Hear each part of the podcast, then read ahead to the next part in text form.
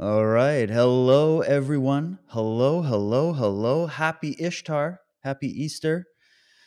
Uh, thanks for joining in on this very last minute live stream that I was inspired to do. Um, I just finished. So, okay, I'm just going to run through this intro really quick and then I'm going to bring my guest in who was uh, very kind to jump on last minute with me.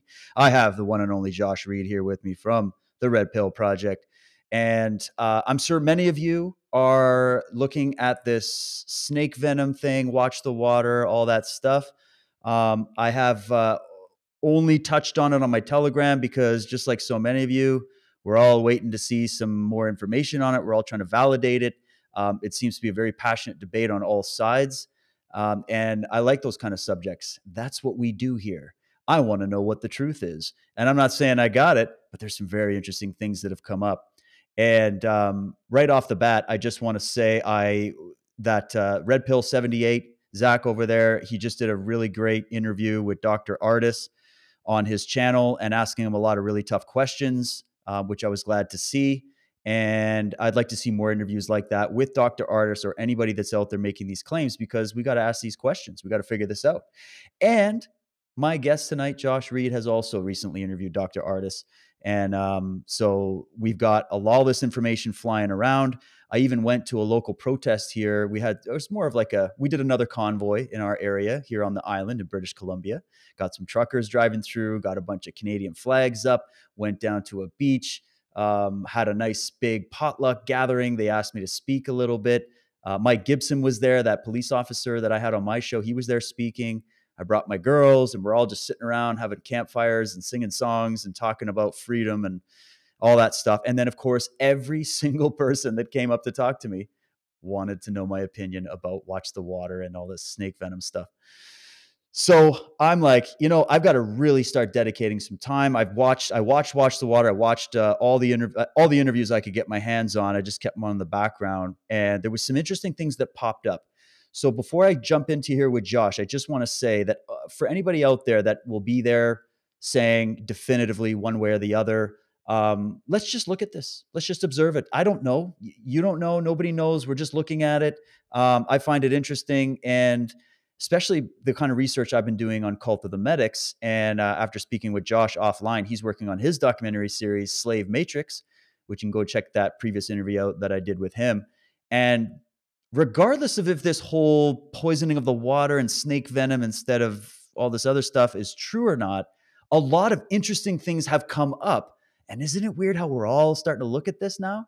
Like I'm finding out things uh, even more so about just how much snake venom is used in all the drugs, all the vaccines, all the technology. It's all over the place and the symbols and everything. And of course, if you've been watching Cult of the Medics, you know that we get into the deep church, the connection to the Vatican, the Holy See, the ancient history, the ancient serpent cults. And I just sit there and I'm like, you know what? This theory is too tempting for me. And that's why I withheld because I'm like, I don't want to just jump all over it because it sounds good that would fit basically one of the elements of the theory that I've been rolling out. So I didn't want to be captured by my own work. And that's a thing that happens a lot. And I'm very cautious about that because I just want to know what's real. But gosh dang, are there some interesting things? So we got to talk about it. So let me bring on my guest. Everybody's comfy. Are we all good? How's the foxhole? Let me just check on the foxhole. Uh, I tried to get on the call, the live call in, because I wanted to ask Dr. Ardis a question live on the air. Um, but uh, I, I, couldn't make it. But that's okay. There was so much. Yes, hello everybody. Yes, yes, yes. Okay, everybody wants to see Josh. Dave, shut up. Bring the man in. Here he is, Mr. Josh Reed, the Red Pill Project. Always a good time to have you back, brother. How you doing? I'm doing doing good, my friend. How are we doing? I'm ready to freaking go, boy. I hope everybody's ready to go. Every time Josh and I get together, shit happens. I just want to. We just threw this at the wall. Uh, yeah. I just contacted you like 30 minutes ago, and dude, dude, you want to go talk about serpent cults and like snake venom and shit? like, yeah, let's do it. So, okay, I, I don't even. Okay, I think where we should begin here, okay, because uh, everybody's curious, is you interviewed Dr. Ardis. I did. Okay.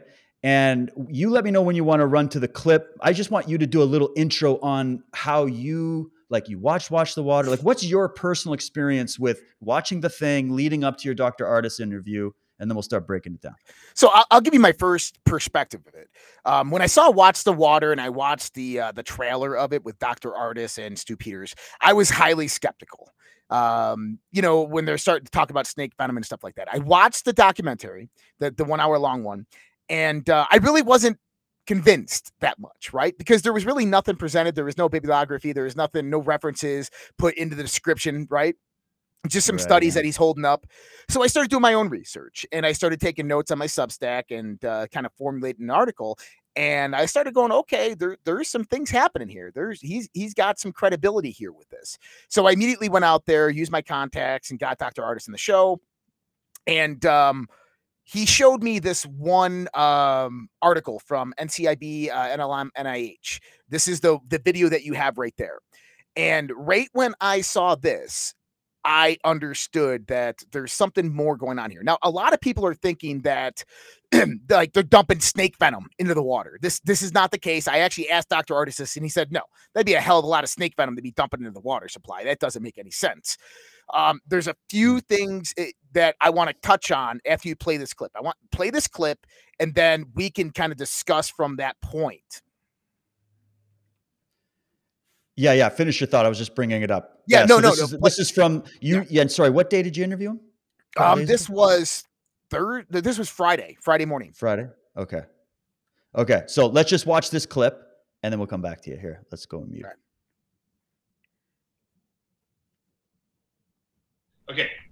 I, this article was published in October of 2021. I want you to read the title. Read it. Toxin like peptides in plasma, urine, and feces from COVID 19 patients. It's peer reviewed and approved as of October 2021. They found toxin like peptides in the blood, urine, and poop of COVID 19 patients, but not in those who PCR tested negative for COVID 19. Now, the interesting part is it says toxin like peptides. Okay. Mm-hmm. The toxin like peptides they found in all 20 of the COVID 19 patients' blood, urine, and poop contained 36 venom toxin peptides 20 from snakes, 16 from Kono snails poison.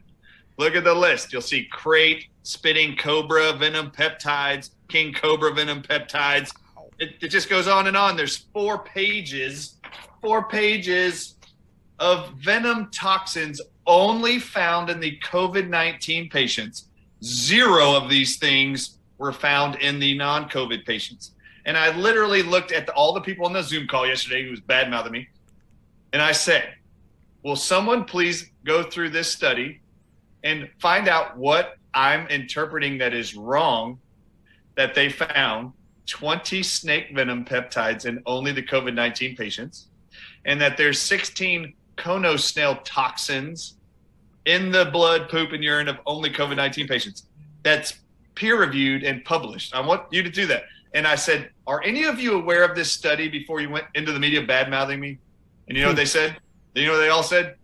Uh, I've never knew about this study. I said, Well, will you please go look at it and then get back to me and tell me how the hell is it possible that venom from snakes and snails is ending up in COVID 19 patients and not in the non? And notice something ironic. I even told them, notice something ironic about the list. They kept telling us this came from bats. Yeah. There's not a single bat venom or peptide or anything related to bats in the study.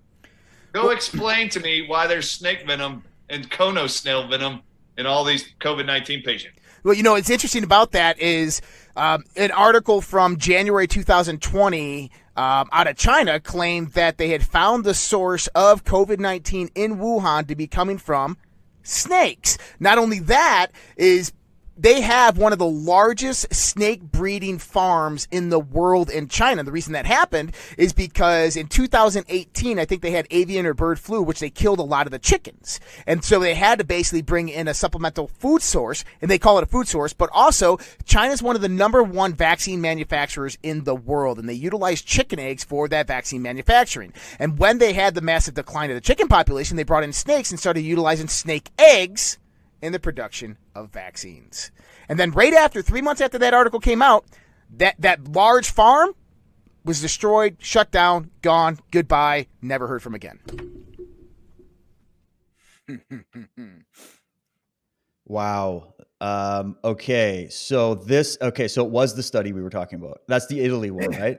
Right. right. I, I, got it right here pulled up. oh, okay, you, cool. And so when and I sent that link out, so if we want to put it out in the chat or whatever, but it, it's um the table one on there.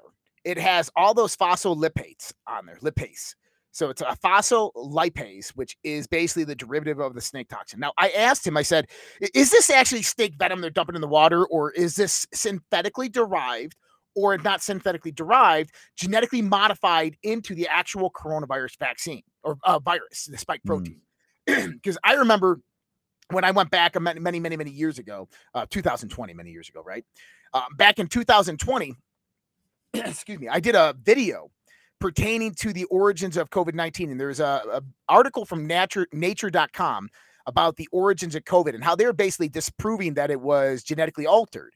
But one of the interesting parts about that video was the the 13 RNA strands that were added onto the spike protein. So if you know what a spike protein is, basically you have your virus and it has all these like kind of like uh spikes on top of it and there was 13 RNA molecules added to that that increased the propensity for the virus to actually latch on, what's known as the ACE2 receptor.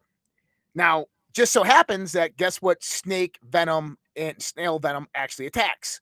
That ACE receptor in the body. Now, the ACE receptor is critically important because the ACE receptor itself suppresses your neurological development of neuropeptides, dopamine, serotonin, so on and so forth. And this has greater significance as we move forward. And I explain the symbolic aspect of this, to how that actually ties into everything that your work and my work ties into. So, but going in here is I started proposing that maybe what they did is they modified the spike protein with this phospholipase. Basically, the spike protein goes in the bottle the body and it does something to create the phospholipase. And that's what I think's actually happening here is that you know it's being spread by people and, and it's, it's acute uh, toxicity right? It's just slowly over time people are becoming more toxified people with comorbidities get the first rampant of it. The phospholipase what they do is they actually target your organs. And so if you have a certain comorbidity that is organ related lungs kidneys spleen heart brain that's where it's going to attack.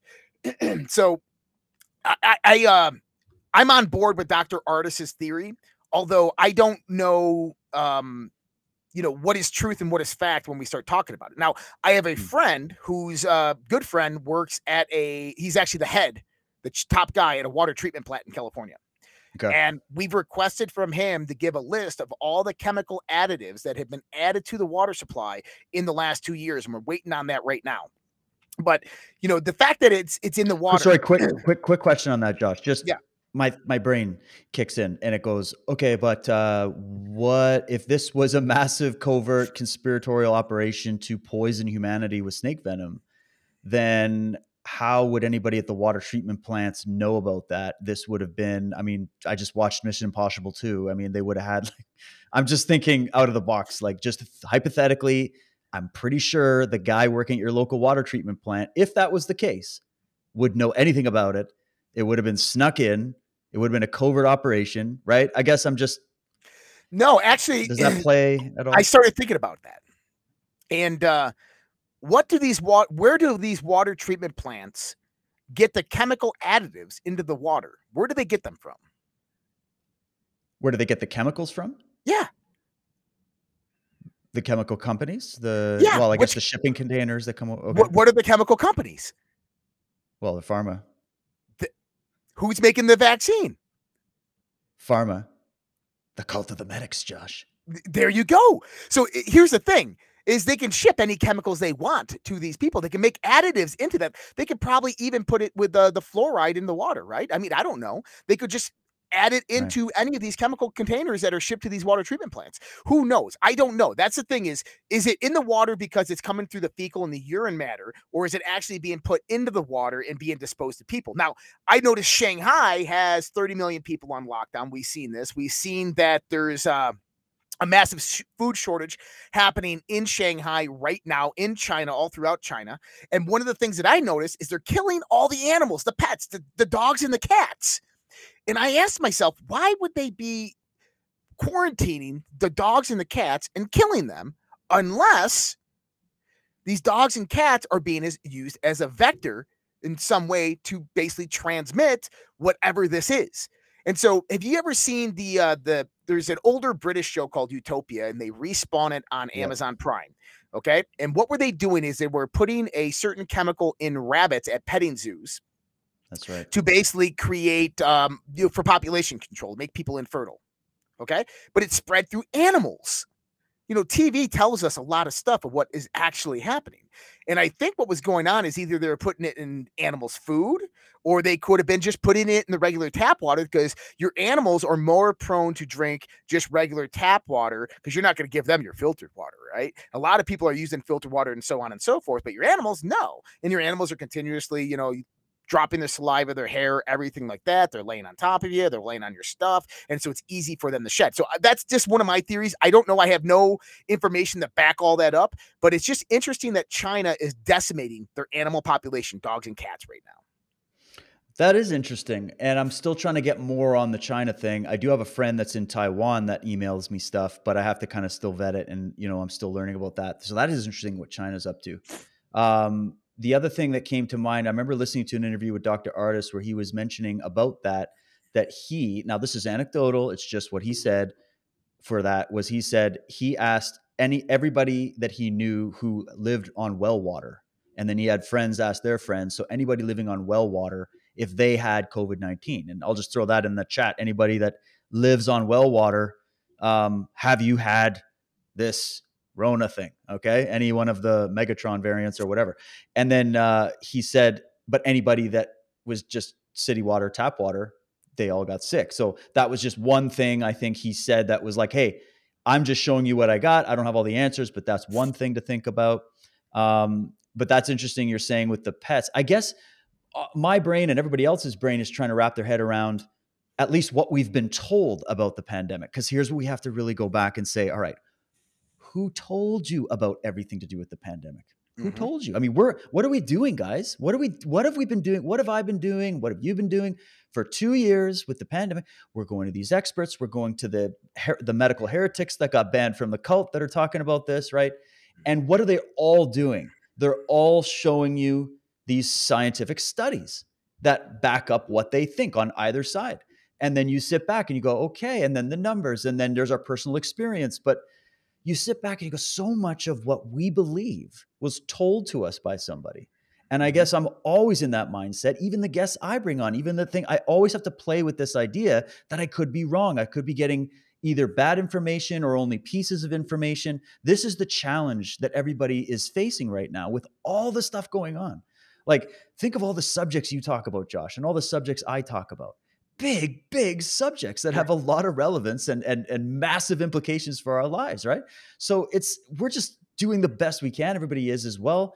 But here's where I start to get a little bit, you know, upset a bit because when I start seeing other researchers such as ourselves and even people, you know, that come out, they're so confident in one way or the other. They're so confident that watch the whole watch the water thing is a big psyop and it's horrible. It's bullshit. There's no evidence behind it. They know for a fact anybody that believes it is a and I'm like, you sound like the vaxer people that were saying I was crazy for questioning this jab. Well, then, I saw. Uh, did you see the David Knight video of his? Uh, David Knight came out and did a video against Dr. Bryan Ardis, and he was just calling it garbage. But he presented no argument it was all just conjecture. It was just basically, oh, this is fake because it's fake, and these people are bad because they're infiltrated. And he provided no, he didn't look at any of the medical reports, he didn't look at any of the studies, nothing. And it was a 30 right. minute long video that people were sending to me saying, you need to watch this. It's all bullshit. And I'm like, okay, I'll go watch it. And I watched it and I'm like, this is garbage. Like, think for yourself. Now, now, David, there's another thing I want to touch on. So we did a, a, a um, kind of a poll on a few of our shows. Okay. And one of the polls I asked is I said, Does anybody out there, and I'll do this right now, anybody out there know anybody who's been adversely affected by the vaccine, either either neurologically, blood clots, stroke, heart attack? Okay. We had almost a 92% rate of people saying yes. Now, statistically, that's highly improbable. So I started looking into the vaccine aspect. Now, I'm gonna, I'm going to give you guys all, all a little inside information. People know that we had a, a death in in my family recently. Oh, I'm Um, sorry to hear, brother. I'm sorry to hear. You know, No, it, it, it I, got- I got to catch up on your work. well, so is my brother-in-law. All right, uh, young kid Shit, in his 30s, military, double triple vaxxed. He had a stroke, eventually a heart attack, had to be a heart transplant. Eventually, the the infection just took over and he passed away. Um, Damn. his name is quite interesting. Well, his name is it's it's a Chinese name. Well, but his name Peter. I don't want to really put his information out there. But I started searching the internet, and all of a sudden I saw this doctor's name, and it was the same name as my brother-in-law, and it happened to do with something I was researching. I said, "This is interesting." And so I started reading it, and this guy basically came out. He's in Canada, by the way, um, and he wrote this scholarly article about ACE inhibitors. And he said the virus uses an angiotensin converting enzyme 2 receptor for internalization. This is an ACE2 receptor for internalization, aided by a transmembrane protease, serine 2 protease. The tissue localization of the receptors correlates with the COVID 19 presenting symptoms and organ dysfunction. Virus induced antigen converting enzyme 2 downregulation may attenuate its functions, diminish its anti inflammatory role, and heighten angiotensin 2 effects in the predisposed patient. So basically, they're saying is we can use ACE2 down regulators or inhibitors to solve this problem of COVID 19. And this is where a lot of the medicines were operated in. Now, this is interesting because what does snake venom do? It downregulates your ACE receptors. So I found it quite interesting that it's supposedly in the virus in the vaccine, and that's a down regulator of that ACE uh, uh, enzyme. But also, they're looking into medication to actually treat COVID with the same thing. Now, do you know one thing that the ACE inhibitor does? It, it very well. I know you don't know. I'm, I'm, I I ask those questions like that, right? Have you ever heard of something called uh, VMAT2 or the SLC18A2 gene? Nope. Well, it- it- do you remember a video that came out uh, many years ago about Bill Gates talking to the CIA about the God gene and how he was talking how we can we can basically shut this gene off, and people are like, "Oh, it's all fake, it's fake, it's fake." I think Right, that right. video is real. After everything that I'm seeing right now, that video is freaking real. I think it's real. I just don't think it's Bill Gates, but I think it's real. Okay, the VMAT2 is also known as the God gene. The, the SLC 18A2 is the God gene. I hit Dr. Dean Radin on my show uh, many months ago. He's from the uh, Institute of Noetic Sciences, Edgar Mitchell.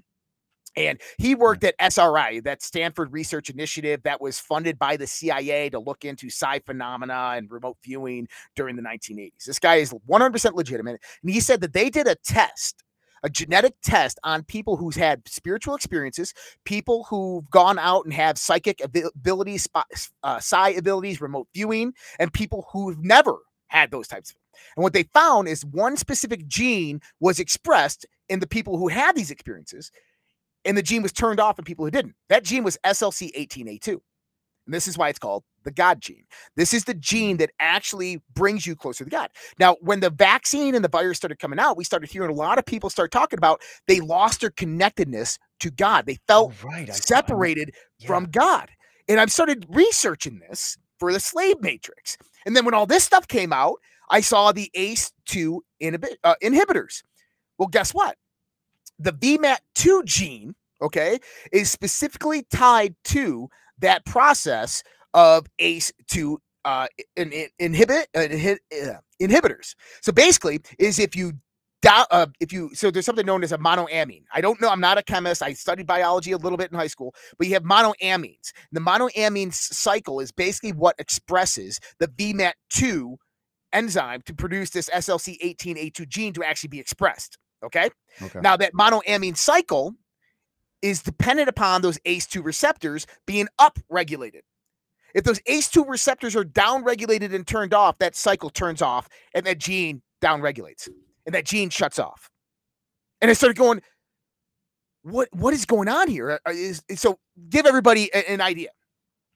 Is ACE inhibitors, basically the things that that uh, stop that process, inhibit that process from actually happening. They go in there and actually allow this monoamines chain to actually go in there and express this God gene. When you pull them out, what it does is it decreases the functionality of serotonin, dopamine, and so forth in the neurological channels and starts pr- basically um, unexpresses that gene in people who have that gene expressed. Now, what is the number one system, symptom that we're seeing with people who are getting the vaccine? Neurological diseases. Okay. Yeah, so it's neurological and heart, but you could also say heart is neurologically caused. Like it could be a Yeah. neurological problem or nervous system or something as well. Like Yeah. So yeah, go ahead though. yeah, this this whole process. I mean, the, the ACE regulation, up regulation, down regulation has everything to do with your your respiratory system, your your cardiac system, and your neurological system. But so think about this: if people are all of a sudden having neurological problems and they're being treated with a drugs or potentially a virus that has a genetically modified spike protein that creates an ACE2 down regulation, well, there's your problem right there. Is it shutting down that whole ACE2 receptor process within their body? It's attacking it which means that their neurological functionality, right? Th- so think about your neurological functionality in the sense of, of of a relay, right? When everything is is good and great, your your neurology works like at the speed of light, right? Right. But when but when it's down regulated, it slows down. It gets lethargic. That's what's happening with people. And so when Dr. Ardis came out with this, I'm like, oh my God, th- th- this is the key I've been looking for. Because You were already on that idea. of They were doing stuff with that right, because of the research. Yeah. Oh my God. Yeah. Well, then he went in in the documentary and he started like, well, I wanted to break down the words. And you know how I am with words, etymology. We have to look at the root structure of words, where these words come from, and why these words are so important. He goes, I was looking at the definition of corona, and there's like 19 definitions. And he saw one was the mitre, the M I T E R, the hat that the Pope wears. And the, the Hmm. gold fringe around the mitre is known as a corona. Now, kings and queens, they wear crowns, and those are coronas. These are symbolically representative of the corona around the sun, the, the, the rays of the sun that come out. This is where the word corona actually derives from. And then he right. breaks down the word virus, and he says that the word virus actually derives from the word venom. And so in 2019, they were trying to figure out a name for this, but they wanted to include the word virus into it. He's like, well, why would they want to include the word virus into the vaccine? Well, you would have corona venom, coronavirus. If he said king venom or, you know, king venom, king cobra, right? I, I understand his logic on that, but inherently it's wrong. This is the thing. When we start looking at the symbolic nature of everything that's going on, we have to look at the inversive properties of how these cults actually operate. Satanism itself is an inversion, right? An inversion of of kind of like the the normal doctrine of how things operate, and it's a- an inversion of natural law, if you want to look at it like that. Uh, a lot of my research has been done in the sense of of cults and knowledge and the suppression of knowledge by these cults and other supplementary cults that rise up and try to basically kill these people because they're they're putting knowledge out there. One of the oldest secret societies on this planet is known as the Brotherhood of the Serpent. This is I Mhm. mean you're not going to find very much information on. I had to dig for this stuff, okay? You have the the Brotherhood of the White Dragon, the Brotherhood of the Yellow Dragon. They represent East and West. And a lot of Can people I believe- just can Yeah. I just pause you real quick because I want I want to hear all about this cult because I know exactly who you're talking about. But um, just for people that are new to this kind of stuff, Yeah. serpent worship. Go look up. I had slides, but we don't even need it. Go look up serpent worship, and just realize that serpent worship is the most ancient form of religion on this planet. You go. I mean, what's the pharaohs wearing on their heads? By the way, well, you know, that's called a. Uraeus.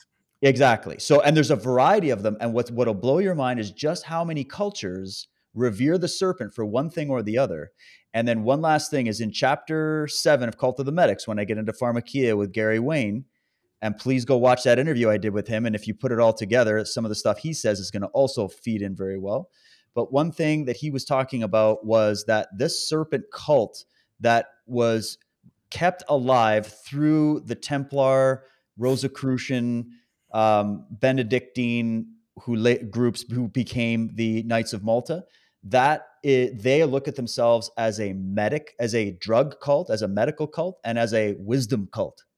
Mhm. And just that word wisdom, don't make don't, don't believe that it's always only a positive thing. It's just knowledge. So I'm just trying to validate what you just said there, Josh, and give people some things that they can start with, and then now take it away with the oldest ancient serpent cult. Go ahead. so hold on one second. Uh, so the serpent cult. Now we can trace the serpent cult back to, I guess, post-diluvian, right? We we would want to say that they're pre-diluvian, but it's really post-diluvian. Um, and, the idea yeah. is who was the founder of the serpent cult? Well, you have to look at symbolic relationships to it. Uh, and through my research, I come out and I got to pull up my notes here that the founder of the serpent cult was a uh, Akkadian god by the name of Ea, Ea, Ea. Okay. Well, this is Sumerian Enki. So if you okay. know symbolically, if you go to Viracocha, so forth, these are all representative of this god known as Enki. Now, Enki in the ancient alien, alien Anunnaki aspect is the creator god who utilized his own blood, DNA, whatever, to create humanity. His brother and father, Anu and Enlil, didn't like what he did. And so uh, Enlil flooded the earth. Now, Enlil's name means um, God of the wind and storms. He's the one that flooded the earth. Now, Enki's name, quite interesting, um, is named as uh, he was the Lord of the Apsu, which meant fresh waters beneath the earth. The name Enki translates to Lord of the Earth. In Sumerian and ancient alien myths, Enki is the creator of mankind genetically altered a primitive species by splicing their DNA with their own. Okay, he's depicted is the modern day Capricorn of a half goat, half fish. Now, Enki is represented in various other religions as a serpent because he brought about what's known as the serpent knowledge, the knowledge right. of the serpent. Okay. But he was represented as a modern day Baphomet. The whole idea of Baphomet, the whole idea of the devil derives from the derivation of Enki. So what happened is, is Enki basically after the flood, they flood and killed off many most of mankind. Enki goes down there and capture and gets as many of the humankind as he can get, and he takes them and he leaves his spot in heaven and comes down to earth. Okay, and he takes mankind and he teaches them this sacred knowledge, and he sends them to the four corners of the earth. This is a story of Thoth. This is the story of Hermes Trismegistus. This is Enki. This is post-diluvian. I mean, this is 8,000, 9,000, 10,000 years ago the story you just told is ubiquitous throughout ancient mythology, it religion. It's just different names, different characters, different thing. But think about it. There's a core truth to it. It's just that people created mythology around it to communicate the story. But what you just talked about, that whole the two brothers, the twins, right? Mm-hmm. One is fallen from grace. Think of the, even the story of Thor and and uh and what is it? It's not Enki. It's uh Thor what's his brother? Loki. Loki, Loki, Enki, like the whole thing. Come on, like, and they're telling you all this stuff in the movies, by the way. But continue. Yep. So, in Akkadian lore, Enki or Ea was the god of ritual purification. Of cleansing waters were called Ease water. Enki governed the arts of sorcery and incantations. In other words, he was the deliverer of magic to the early people. Bring uh, magic being a process of consciousness optimized into state within reality through a set of pr- ritual processes. Enki was also the father of Marduk, the national god of Babylon, which will make a lot of sense here in a few minutes. Okay, so Enki, if you just start going through history and you start looking at the serpent worship, Enki was the father of the Brotherhood of the Serpent. It was originally started to save mankind and give them this knowledge of their heritage of from these designer or creator gods. Enlil wanted nothing to do with it. Enlil goes, Enlil goes out there and he basically founds what we can call the Brotherhood of the Eagle. And these are the eagle cults that we see coming up. If you look at the Vatican, if you look at the Holy Roman Empire, if you start looking at the United States of America, you start looking at the Spaniards during the Inquisitions, if you start looking at the Spaniards that came over here to the United States and decimated all the the indigenous populations, they were all represented by the eagle. Now, here's the thing: is all these indigenous populations that they decimated throughout the Crusades, throughout the Inquisitions, whether they came over to America or South America and Central America, they were all the the the religions, the pagan religions that worshipped the serpent. Think about this: in uh, um, Saint Patrick, right? We say we celebrate St. Patty's Day. We dress in green we go out there and drink beer. Why do you think you dress in green? It has nothing to do with shamrocks. It has everything to do that St. Patty went and killed all the snakes in Ireland. Here's the thing: there's no native snakes to Ireland. There never was any native snakes to Ireland. St. Patrick went there with a group of mercenaries and killed all the druids, all the pagan worshippers who were worshiping what? The serpent. Now, what does the serpent have to do with anything? Well, you just mentioned in um uh Egypt, the pharaohs would wear a crown, a corona, okay? And you would have a bird and a cobra coming out of it. Now, if we go back to like the the ancient Vedic traditions, in Vedic mythology, the serpent was representative of the primal life force that rises up from the basal chakra up the spine, which is also known as Jacob's ladder, the 33 steps of Jacob's ladder, into the crown, okay, into the crown chakra. And what happens is, is we all know the process. The cerebral spinal fluid basically induces a pressure into the third eye, which the Kabbalah would call the Luz, the nut, right, right here, the center of your forehead, and that pressure basically would be a mechanical strain on the crystals around your third eye, producing a piezoelectric effect and inducing an ionization state within your third eye and enlightening you, bringing you up to a higher state of consciousness, which opens you up to different levels of knowledge. This is from Vedic mythology. Now we know that this is what Enki potentially was teaching these people was the serpent mythology, the rising of their consciousness and the wisdom, the knowledge of translating this to the ages. So now we get into this other aspect. Now you said that Enki and Enlil were twins. They were. Okay.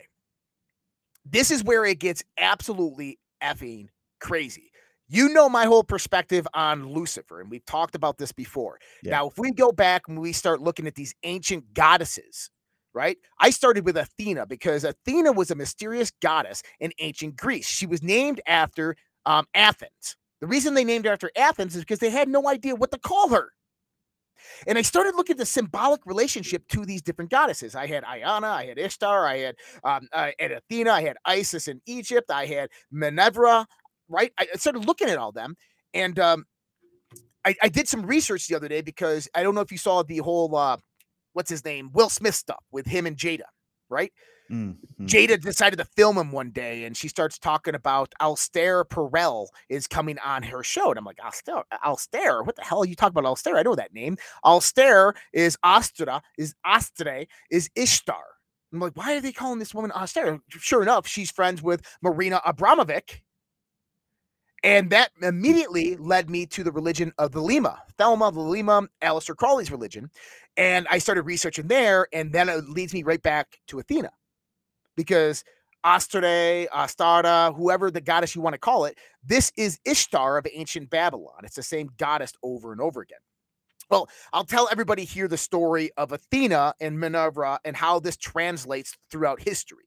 We have to understand that our history has been hidden from us. That knowledge of our past, of who we are, what we are, has been hidden and taken from us. And all of these mythological stories that we're talking about right here, you don't look at these deities as actual real beings. Look at them as representatives, symbolic representations of knowledge through time. It's a millennia's game of telephone. I tell you one thing, you tell them one thing, and then you add cultural attributes into this game of telephone over thousands and thousands of years, and you have mythology born. Okay. So except go- one little caveat, yeah. I must say, I must say, because everybody has to go see our recent episode on Unslaved, where Michael and I talk about Cult of the Medics from the perspective of this book. All right. And chapter seven in this book is called, guess what? Serpent Queens. Talking about all those things. You're talking about that. But I just want to say real quick um, all of those layers you're talking about, that craft and mythology about a story, if you zoom back far enough, you can actually find out that there's obviously in the human mind for something to catch fire like that, there must have been something real that happened that became associated with it. Some people have speculated we're talking about fallen stars, fallen comets, uh, cataclysm, meteors hitting the earth, etc. A lot of maybe ideas were born out of that. Um, but you can also bring in the idea of um, a foreign visitation of some kind and an interference in humanity's past that is a buried memory that no one wants to talk about, which is why nobody to this day, you know, we're oddly fascinated by it, but we're also horrified by even thinking of those implications. Um, so I say, I just wanted to say, just because there's a mythology doesn't mean it was built for the purpose of only mythology, of having right. these deep philosophical and astrotheology connecting the heaven and the earth together through symbolism and telling stories. Um, there's also root experiences that were used to build those, and then the layers of all that other stuff was added layer uh, later. So I just wanted to, that's we talk about that in this interview. I know you agree with this too, Josh, but I just wanted to point that out for people. Right, and I appreciate that. So Athena, the the the patron goddess of Greece, of Greece, she goes out and she's born out of the forehead of Zeus. She has no mother. She's bo- so it's a immaculate conception at the forehead of Zeus. She's born with all the wisdom of the gods. And immediately when I saw this, I'm like, this is odd. This is like unlike any other god or goddess I've ever talked about in my life, right? Or ever read about in my life. And then it said that Athena didn't trust mankind with knowledge, and she hid the knowledge from mankind of the gods that she had pertained. And I said, okay, that's interesting. So I started looking at different uh, counterparts of Athena, and you start finding the Roman goddess Minerva, Minerva, Minerva, and Minerva, okay, had all the go- knowledge of the gods. And this is the goddess of fertility. This is the goddess of wisdom. Wisdom and fertility go hand in hand with these different goddesses. And if you want to find how they translate through different cultures, you just look at the what they were worshipped for. Goddess and fertility and wisdom. Okay. Sometimes they'll add the goddess of war in there, but in actuality, I mean, fertility and wisdom go hand in hand because the fertility process of how things birth and die, uh, die and are born is the wisdom of the ages. Okay, so Minerva she basically is represented by an owl. Now, it's looked at in the sense that where would you hide this knowledge? Now, the owl is symbol symbolized by wisdom. Why is the owl in the darkness symbolized by wisdom? Because that's where Athena or Minerva hid the wisdom. And so if we start looking into kind of like Bohemian Grove, Bohemian Grove has the big yeah. owl of Moloch, right? And they have the bonfire in front of them. And on the backdrop, you see the shadow being cast. And right when I saw that, I go, oh my goodness, that's it. See the shadow that's cast. So if you go out there and you shine a light on the wa- owl that's hiding in the darkness, the owl is going to cast a shadow. Now, the shadow is going to be an elongated owl.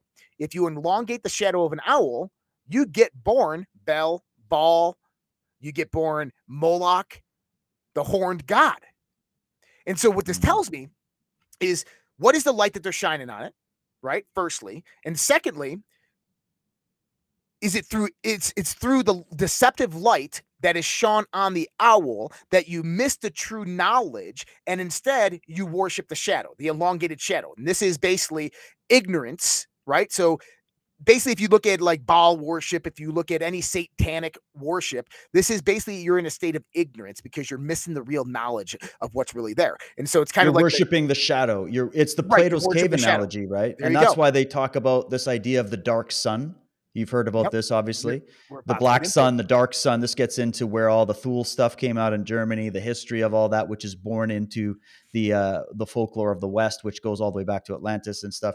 And so you've got the, what you're saying is incredible, and people need to know the three main symbols. Well, aside from all the Egyptian ones like pyramids and obelisks, you're going to see is you're going to see owls, you're going to see serpents, and you're going to see what's the other one? You're going to see lions. I'm trying to think of the main ones, and then you're going to. You said the other one, so it's owl. Eagle. Oh, eagles. Yes, eagles. And I just wanted to say when you're doing the eagles versus serpents thing, um, Lord of the Rings told you the whole thing in that movie. It, it was the Nazgul, and what came to save the day? It was the eagles. Okay, go ahead. All right. So when we shine what I call the deceptive light on the owl in the darkness to unveil the knowledge, instead it casts a shadow. And anybody who doesn't know the mystery religions or are indoctrinated into the mystery religions, they will worship the shadow as the knowledge, which is basically a state of ignorance. Now, this makes a lot more sense when you understand the light that is being shone on the owl. Light in front of you everywhere around you. This is the light of Lucifer or the deceiver Lucifer. This isn't the same as Lucifer, which is worshipped by these ancient cults. The deceiver Lucifer is the light around you, the light created by matter. Okay. So what happens is, is light shines and reflects and refracts off of everything. It goes into your eyes and your skin. It's absorbed, obviously, but it stimulates the rods and the cones in your eyes, produces electrical signals that go down your your um your optic nerve to your uh your cerebral your neocortex, blah, blah, blah, your what is it? Your cerebral cortex, cerebral R cortex? complex, or oh, no, your oh, cerebral the cortex. back of the brain, the atavistic centers, yeah. like the ba- the base brain. Yeah, I can't remember the name. Yeah, well, it's where all your vision is created, right? Right. Your cerebral cortex. Back here has never experienced light before in its existence. No light has ever penetrated your brain and been yep. in that aspect of your brain before. So your brain doesn't know what light is. It's never experienced light. But instead, what it does is it produces this tapestry of reality telling you that this is what is actually out there when in actuality that's a deception. So this is why it's called the deceptive light. It's the light of matter that basically fools your mind into believing that this is reality when in actuality it's a very very thin small part of what is actually there and it's being created by your beliefs, by your education, by your experiences, your indoctrinations, by a formulation of all these thoughts, ideas, and concepts that you kept within your mind is basically the filter through which your reality is created. And this is deceptive because that's not really what reality is. Reality is, in a sense, absolute in the mind of God. Okay. Oh, so, just pause. So sorry, because yeah. there's so many points. Um, so just go look at the logo for Pink Floyd's The Wall mm-hmm. and then reinterpret what, what Josh just said about the process of viewing light and creating reality. Um, and what's the wall that he's really talking about? It's the illusion, the Maya, right? And then of yep. course the light with the prism and everything else. And by the way, there was a really good meme with the whole groomer thing. Did you see that with the groomers? You put the kid in and then the kid. Yeah. Anyways, um, so one thing I want to let people know about so that they're not confused because I do have people that are tuning into this kind of knowledge for the first time, and I want to make sure you guys can follow along because we're going fast here. Okay, lots more coming. Um, the reason why it's important for us to go from talking about Dr. Ardis's documentary and Venom and COVID and what's happening with that, all of a sudden we're into ancient mythology and talking about all this stuff, is because we're talking about knowledge that is known in both the positive world, like just the people that hold knowledge, they don't have any nefarious agenda. These are the wisdom keepers, and then the dark occult. And the people that I believe and that Josh and we talk about a lot that are running the World Economic Forum, that are running the Vatican, that are running Hollywood, that are running through the CIA and through their compartmentalized matrix system, slave matrix, um, they are into this kind of information and knowledge deeply. They're raised in it. They believe it. This is their, they have their own version of everything we're talking about in their own. These are what, what you could call secret religions, which we've only gotten glimpses of it. Okay. So that's why we're talking about it because they believe this and this is how they they employ symbolism and ritual through I mean, just look at those 2012 Olympic ceremonies. Just look at just the ritual that you're introduced to through these television commercials. Um, thinking about this artificial light concept Josh is talking about. He was just talking about the reflection from matter itself, like the sun shining off the water of the lake or whatever. But then also the synthetic fluorescent world. Go into a Walmart with the fake, the, the fluorescent synthetic light. Um, you know that yeah, it's a tool because you can see in the dark. But we used to view the world through torchlight, through candlelight, through firelight, right? And now we're into the synthetic light world, which I guess has a lot of benefits for certain things, but it is another layer of artificial light. And they use that knowledge. Is all it is is knowledge. It doesn't mean it's good or bad. It just means it's knowledge. But they use that knowledge of how to manipulate light and that therefore manipulating your perception of reality through the television screens, through the just the the the synthetic atmosphere that they've created and corralled us into these massive megacities we've been corralled into them and that's what this great reset is. It's a luciferian agenda to get you away from nature and to corral you into these big super smart cities. Uh, they'll never be wise cities they'll be smart cities. Um, and just this, so this is i'm we're trying to say like you need to know this knowledge. You are learning their playbook here their manual you have to know how your enemy thinks. Okay. So I just want to put that out there. Josh, go ahead. I'll shut up. No worries, dude. Albert Pike in the late 1800s wrote a book called Morals and Dogma. In the book, he talked about he called for the destruction of Christianity and atheism at the same time. Now, that didn't make really really much sense to me. Why is he calling for the destruction of atheism, which is basically the most strongest proponent of Satanism? He also called Satanism heresy, and as well as a blasphemous religion. Satanism. He, he, he, they weren't Satanist, but he said that the real war here on this planet is between Lucifer and Adonai. Adonai, Adonai, or Adam, if you want to call it that. And uh, so I, I started reading this, and I'm like, well, this is this is kind of interesting, right? Well, what is what what is the Lucifer that they worship, and who is Adonai or Adonis or however you want to pronounce it?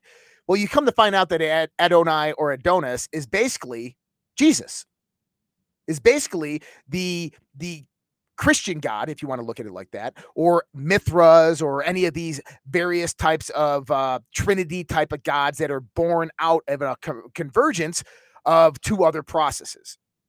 The They're also sun gods. The sun, the sun Right. gods. Yeah. the sun gods. Exactly that. And I said, wait a minute here. I know about this. In Genesis 3, God said, Let there be light. And there was light. God saw the light was good, and he separated the light from the darkness. God, God called the light day, and the darkness he called night. God just told you right there who Lucifer and Adonai were. Think about it. Enki and Enlil were twins. Lucifer and Adonai are twins. Lucifer is the bringer of light. Lucifer is the morning star. Okay? Now, this is this is you gotta understand. I know you know that, but everybody out there, you have to understand how these words are written and why they're written in this context. So, Adonai is where we get the word Adam, right? Adam and Eve, Garden of Eden. What what is the smallest particle of matter known as? the atom. Adam. So God takes light, creates light, and then says, I'm separating the light from the darkness. So God created two angels, twins, at that moment. He created Lucifer and Adonis. Lucifer was light, and Adonis was darkness or matter. Okay? Adonai is matter, is the physical reality of matter, where uh, Lucifer is the light world of the universe. And this will make a lot more sense. This is why Albert Pike is talking about this that we must defeat this materialistic aspect of religion and philosophy that has infiltrated every aspect of society because this was the true evil. Now, if you think about this, you go back to the church, and I'm not talking about Christianity mm-hmm. modern day. I'm talking about the church. I'm talking about the Catholics and these people. I'm talking to the Holy Roman Empire, these types of The things. Vaticano. That the, the Vatican, right? And just before we do Vatican, I just noticed a comment. Let's nip it in the butt. Somebody was saying Albert Pike equals bad. Um, I got to tell you, man, I am not a fan of Albert Pike because I also know he was. We can get into this whole stick if we want, but I don't think it's necessary um, as to what he got involved with. We're talking about the knowledge that they decided to drip out to the pub. To well, he was talking to the brethren. That later got leaked out. Don't forget that this wasn't for the public to know. But when you get information like a book written by a high level Freemason like that, you don't just go, oh, it's evil. I'm never going to read it. You study what these people believe and what they think and how right. they interpret these ancient myths. And don't forget, they didn't invent these stories. They didn't invent those symbols. They didn't invent the degree system. They didn't invent the pyramid. They didn't invent they didn't invent any of it.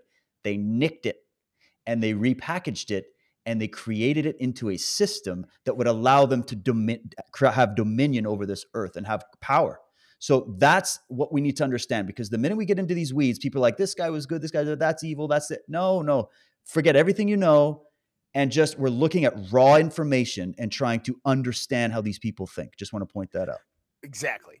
So when we start diving into this, I start realizing that the, this Adonis or Adonai or Adam character is representative of physicality, of physical matter, right? But he's a twin to Lucifer.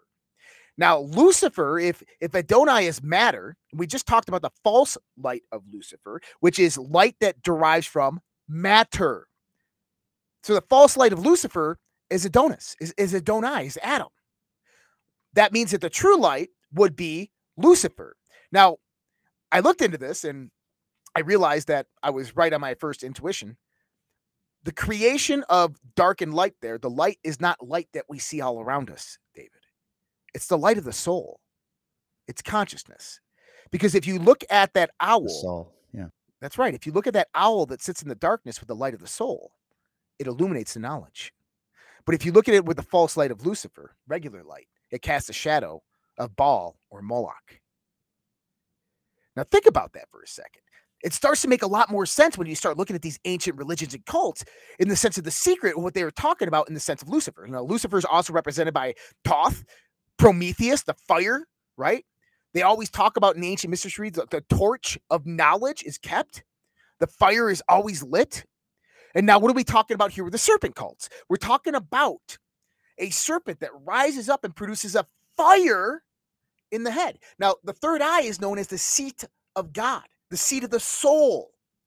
And so, this is the Lucifer, the Lucifer that they're talking about is your soul that's in your mind. It's that eh, that occupies, that merges with the twins, the Adonis, the matter, and the soul, the light that come together to create the creation of who we are and what we are that brings us closer to God, the kingdom of God. Okay. So I was just talking about how they suppressed this knowledge over the years. And this is going to all tie back into the serpent, the snake. Yeah, we're getting back to it, guys. You got Oh, we got to go through perfect. all this. We're going through the underworld cycle here to come Yeah, back. Trust You me. You have to know their symbology. You have to understand what they believe. Okay. Oh, and speaking of symbology, sorry, do you want to do? Are you leading up to the Caduceus, or are we waiting for that? You you can bring in the Caduceus. Okay, I just wanted want. to.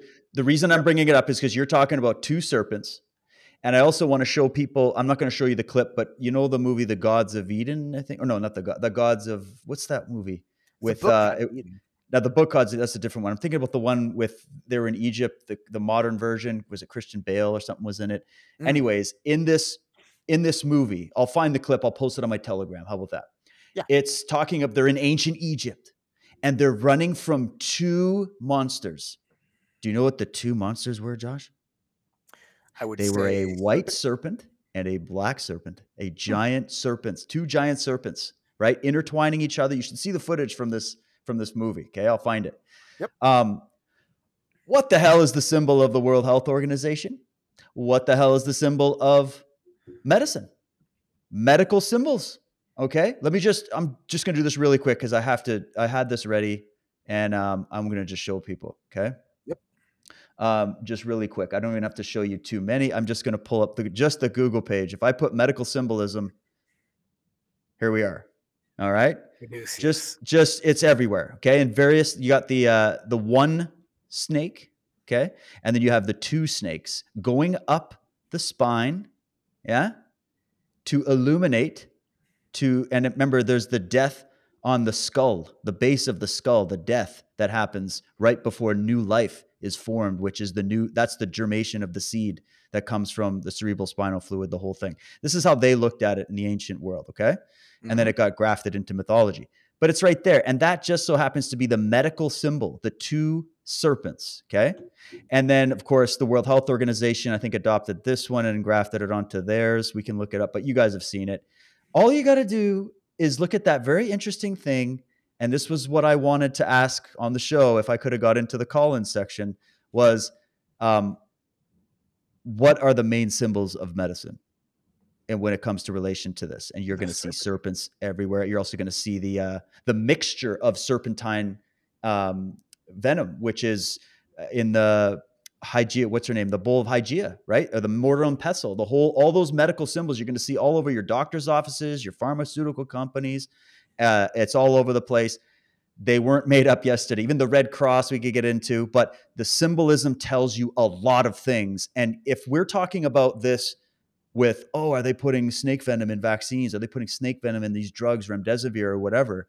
They're making a lot of stuff out of snake venom in the in medical pharma. In fact, that Mhm. was the origin of these apothecaries. They are apothecaries. The apothecaries, even before modern medical science, were able to isolate and get into specific dosages of these various chemical pro- co- compounds that they whip together out of nature. So they're taking sea conches, they're taking snakes, they're taking all kind rats, everything, and they're already starting this process of how to use that as medicine or as poison. So snake venom, snake venom was used uh, as the first form of biological warfare.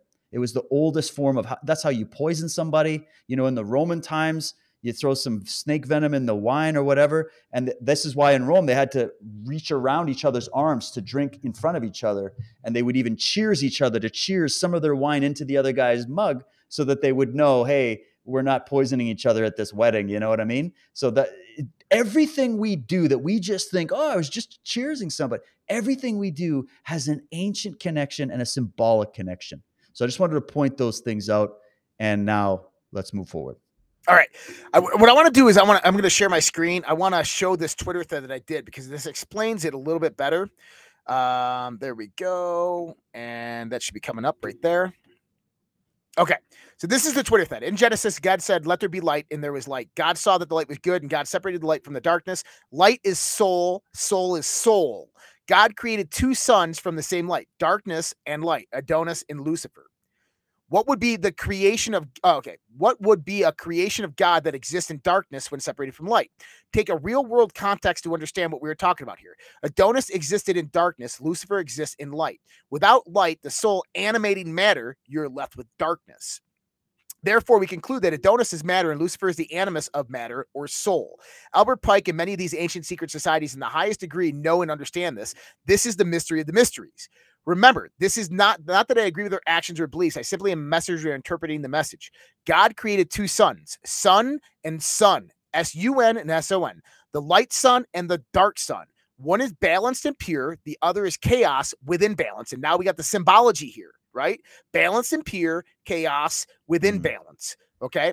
These concepts form a basic understanding of how the universe and reality work together. This, therefore, forms a foundation of creation or magic. Both these suns exist within you.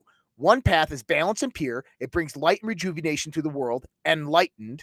The other path is chaos. It is destructive to the creative intention and derives a dismantling of balance. This is the necessity for the universe, for one cannot be balanced without imbalance. From the smallest to the largest to us, this is the singular process of how reality works exoteric to esoteric, dark to light, good to bad, knowledge and ignorance, these all have a hidden path in which evolution and growth come. They work together to form the emergent sun, the Trinity, where the mysteries of the mother and the father are embodied. Okay. And now we start wow, getting this is in. good, man. Oh, yeah. Uh, so, I mean, if just go on with this is uh this is important to add the trinital mother is the creative force the emerging light that brings life nourishes and heals where the trinital father exists in the darkness and is the destructive force. This is shown in many immaculate conception myths and mysteries. The immaculate conception is the deriving of the emergent son the rebirth resurrection and embodiment of god into man although this has more to do with you and me than it does with the symbolic and anthropomorphic gods and goddesses According to these mysteries, we are the emergent sons and daughters of the magical, creative, destructive process of the universe, or God. We embody within us all the mysteries from the mother and the resurrected father. We are the balance of Adonis and Lucifer, matter and soul.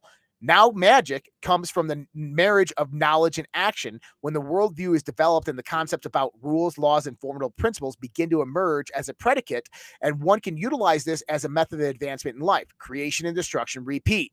So now I start getting back into Thelema cult, the Lucifer Trust, Alice Bailey, Al- Aleister Oh Crowley, yeah, bring all that stuff out. Yeah. We, we see the rebirth of this ancient knowledge that was once suppressed and eradicated by the controlling faction that sought the power and the control over the knowledge, the church. Okay, The deep church. okay, so this is where this gets good. I was mentioning Athena, Minerva, Inanna, all these. One thing that these goddesses all have in common, okay, is the hiding of knowledge or the third eye. Now, I started looking at that word Astra, Easter, Esther, um, Astara, Alstair, right? And I came across some interesting things. Aleister Crowley in the Thelema religion, he believed that, excuse me, that Ishtar, the, the whore of Babylon, lived in an avatar throughout all of time and that she actually existed on earth during his time and he actually knew who she was. So when I started seeing this stuff about All Star Perel, I go, oh my God, that's the name of Ishtar. So I started researching a little bit. Uh, Revelation 17. Does, does anybody off the top of their head know what Revelation 17 says? Is this the one? Or is this 17 or 19? The one where they're talking about um, how sorceries will be used to bring in the new tribulations or whatever. I can't remember how they wrote it. Babylon and the prostitute of the beast. So you ever heard of something Oh, called different one. Okay. Mystery Babylon? Yep. Okay, this is uh big context. Uh, uh, what was it? Bill Cooper did a big thing on this, and I think he was fifty percent right. Uh, one of the seven angels who had seven bowls came and said to me, "Come, I will show you the punishment of the great prostitute who sits by many waters. With her kings of the earth committed adultery, and the inhabitants of the earth were intoxicated with the wine of her adulteries." Then the angel carried me away into the spirit of the wilderness. There I saw a woman sitting on a scarlet beast that was covered with a blasphemous names and had seven heads and ten horns. The woman was dressed in purple and scarlet and was glittering in gold, precious stones, and pearls. She held a cup in her hand filled with abominable things and the filth of her adulteries. The name uh, written on her forehead was Mystery, Babylon the Great, the mother of prostitutes, the abominations of the earth. Now, I want everybody to understand what this is talking about. She had written right here mystery, Why was she abomination and a whore of her adulteries? What did I just say about Athena? She didn't trust humanity with the knowledge. Minerva, she hid the knowledge in the darkness from mankind. Enki and Enlil. Enlil did not trust mankind with the knowledge. Enki sought to teach mankind the knowledge. Right now, in Wouldn't Babylon, Pandora's Pandora be in there too? Pandora's box. absolutely, Yeah, absolutely. like you open the box and what? Yeah, yeah. Okay, now go to Babylon. In Babylon, you have the Tower of Babel. Now, this is one of the greatest mistranslations, I think, ever. We always think like the baby babbles, and always about talking. They separated the people by tongue. The word babble, etymologically, has no derivation to speak, to speech, to language. It literally translates to Bab, B A B, and E L. L is God, Bab is gate, gate of God. The tower of the gate of God. How does that have anything to do with language?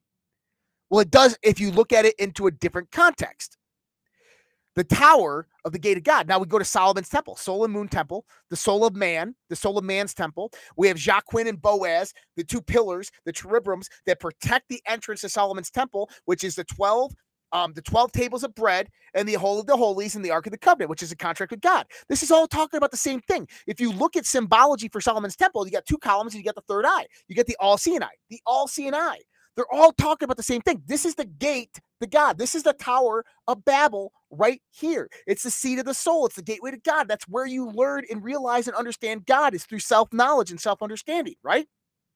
So the knowledge that Athena had when she was born out of Zeus's forehead was how to raise consciousness, how to increase your consciousness with the knowledge, obviously, of the serpent.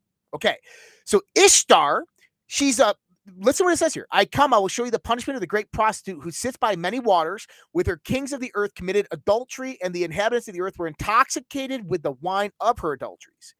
She taught them the knowledge of the serpent, and they suppressed it and hid it and destroyed the Tower of Babel. They destroyed the knowledge. The Tower of Babel is representative of the knowledge of the serpent, the knowledge of the rising of consciousness. The same thing with Athena, the same thing with um, Minerva. Now go to ancient Egypt. What did Isis? Fertility and knowledge of wisdom.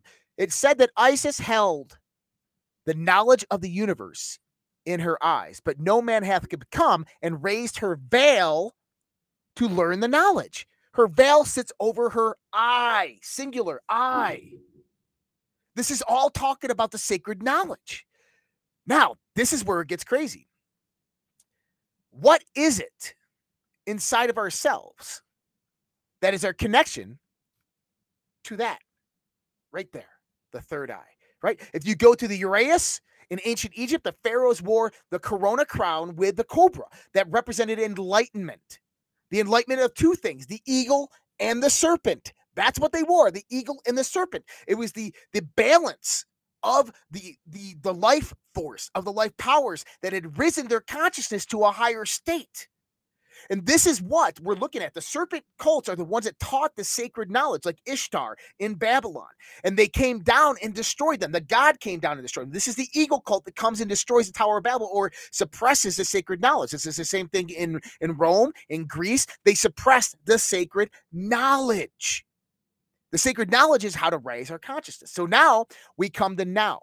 So the serpent cults around 19 uh, the end of 1900 the early uh two uh, sorry the end of the 19th century the early 20th century we have an infiltration that occurs within the mystery schools. And we can actually show this. If you go back to Madame Blavatsky, if you go back into Alice Bailey, Aleister Crowley, what they are doing specifically is they are worshiping Okay, they are worshiping. I can actually go in here and talk a little bit about Thelema.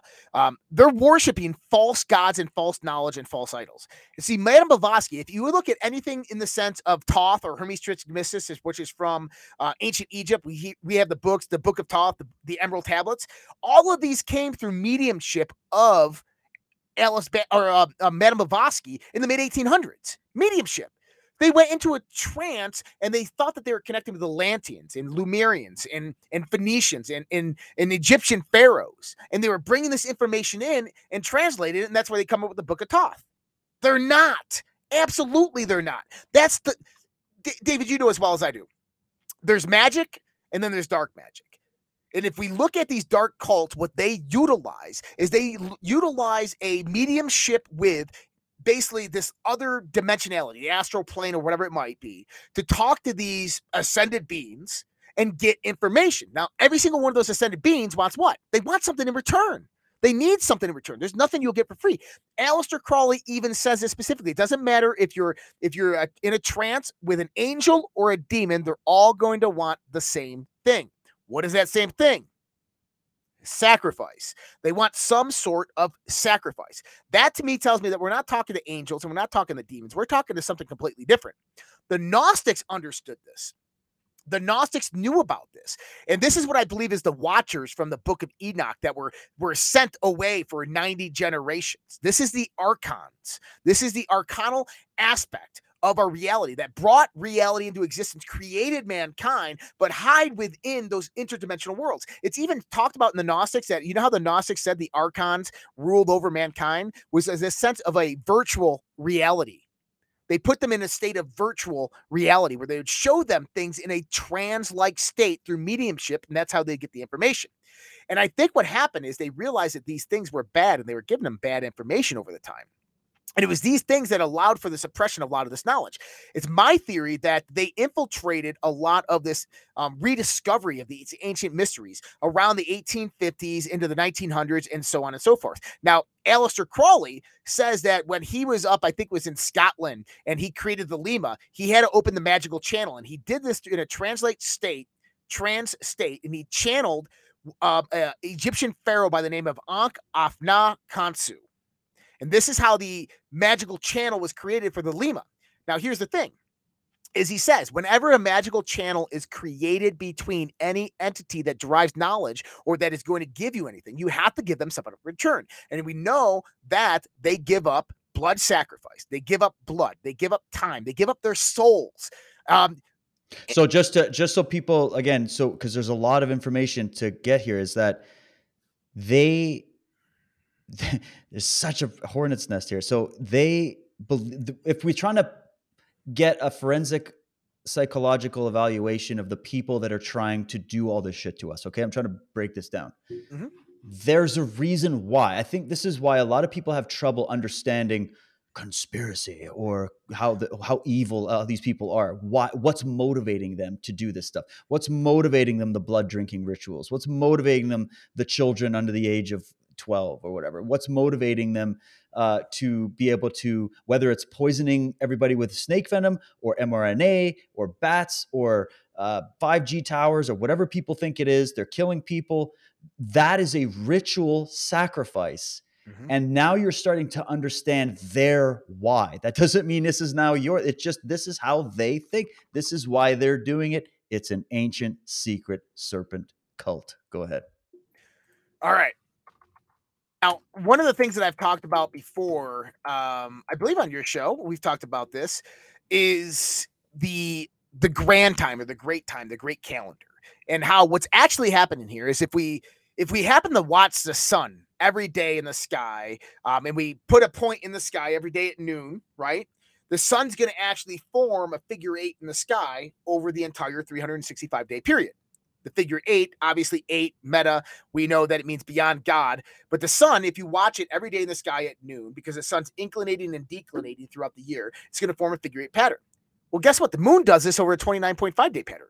It forms a figure eight in the sky. As above, so below. That means that our solar system, as it transits through the the uh, galactic center, does the same thing. If you looked at it from an outward observer, that means that the sun's transit through the galaxy has a summer, a winter, and two equinoxes. Oh, and that's this is good. You're getting so much stuff. Uh, what game or what what ball wins you the game in billiards or pool? What ball wins you the game? I don't know.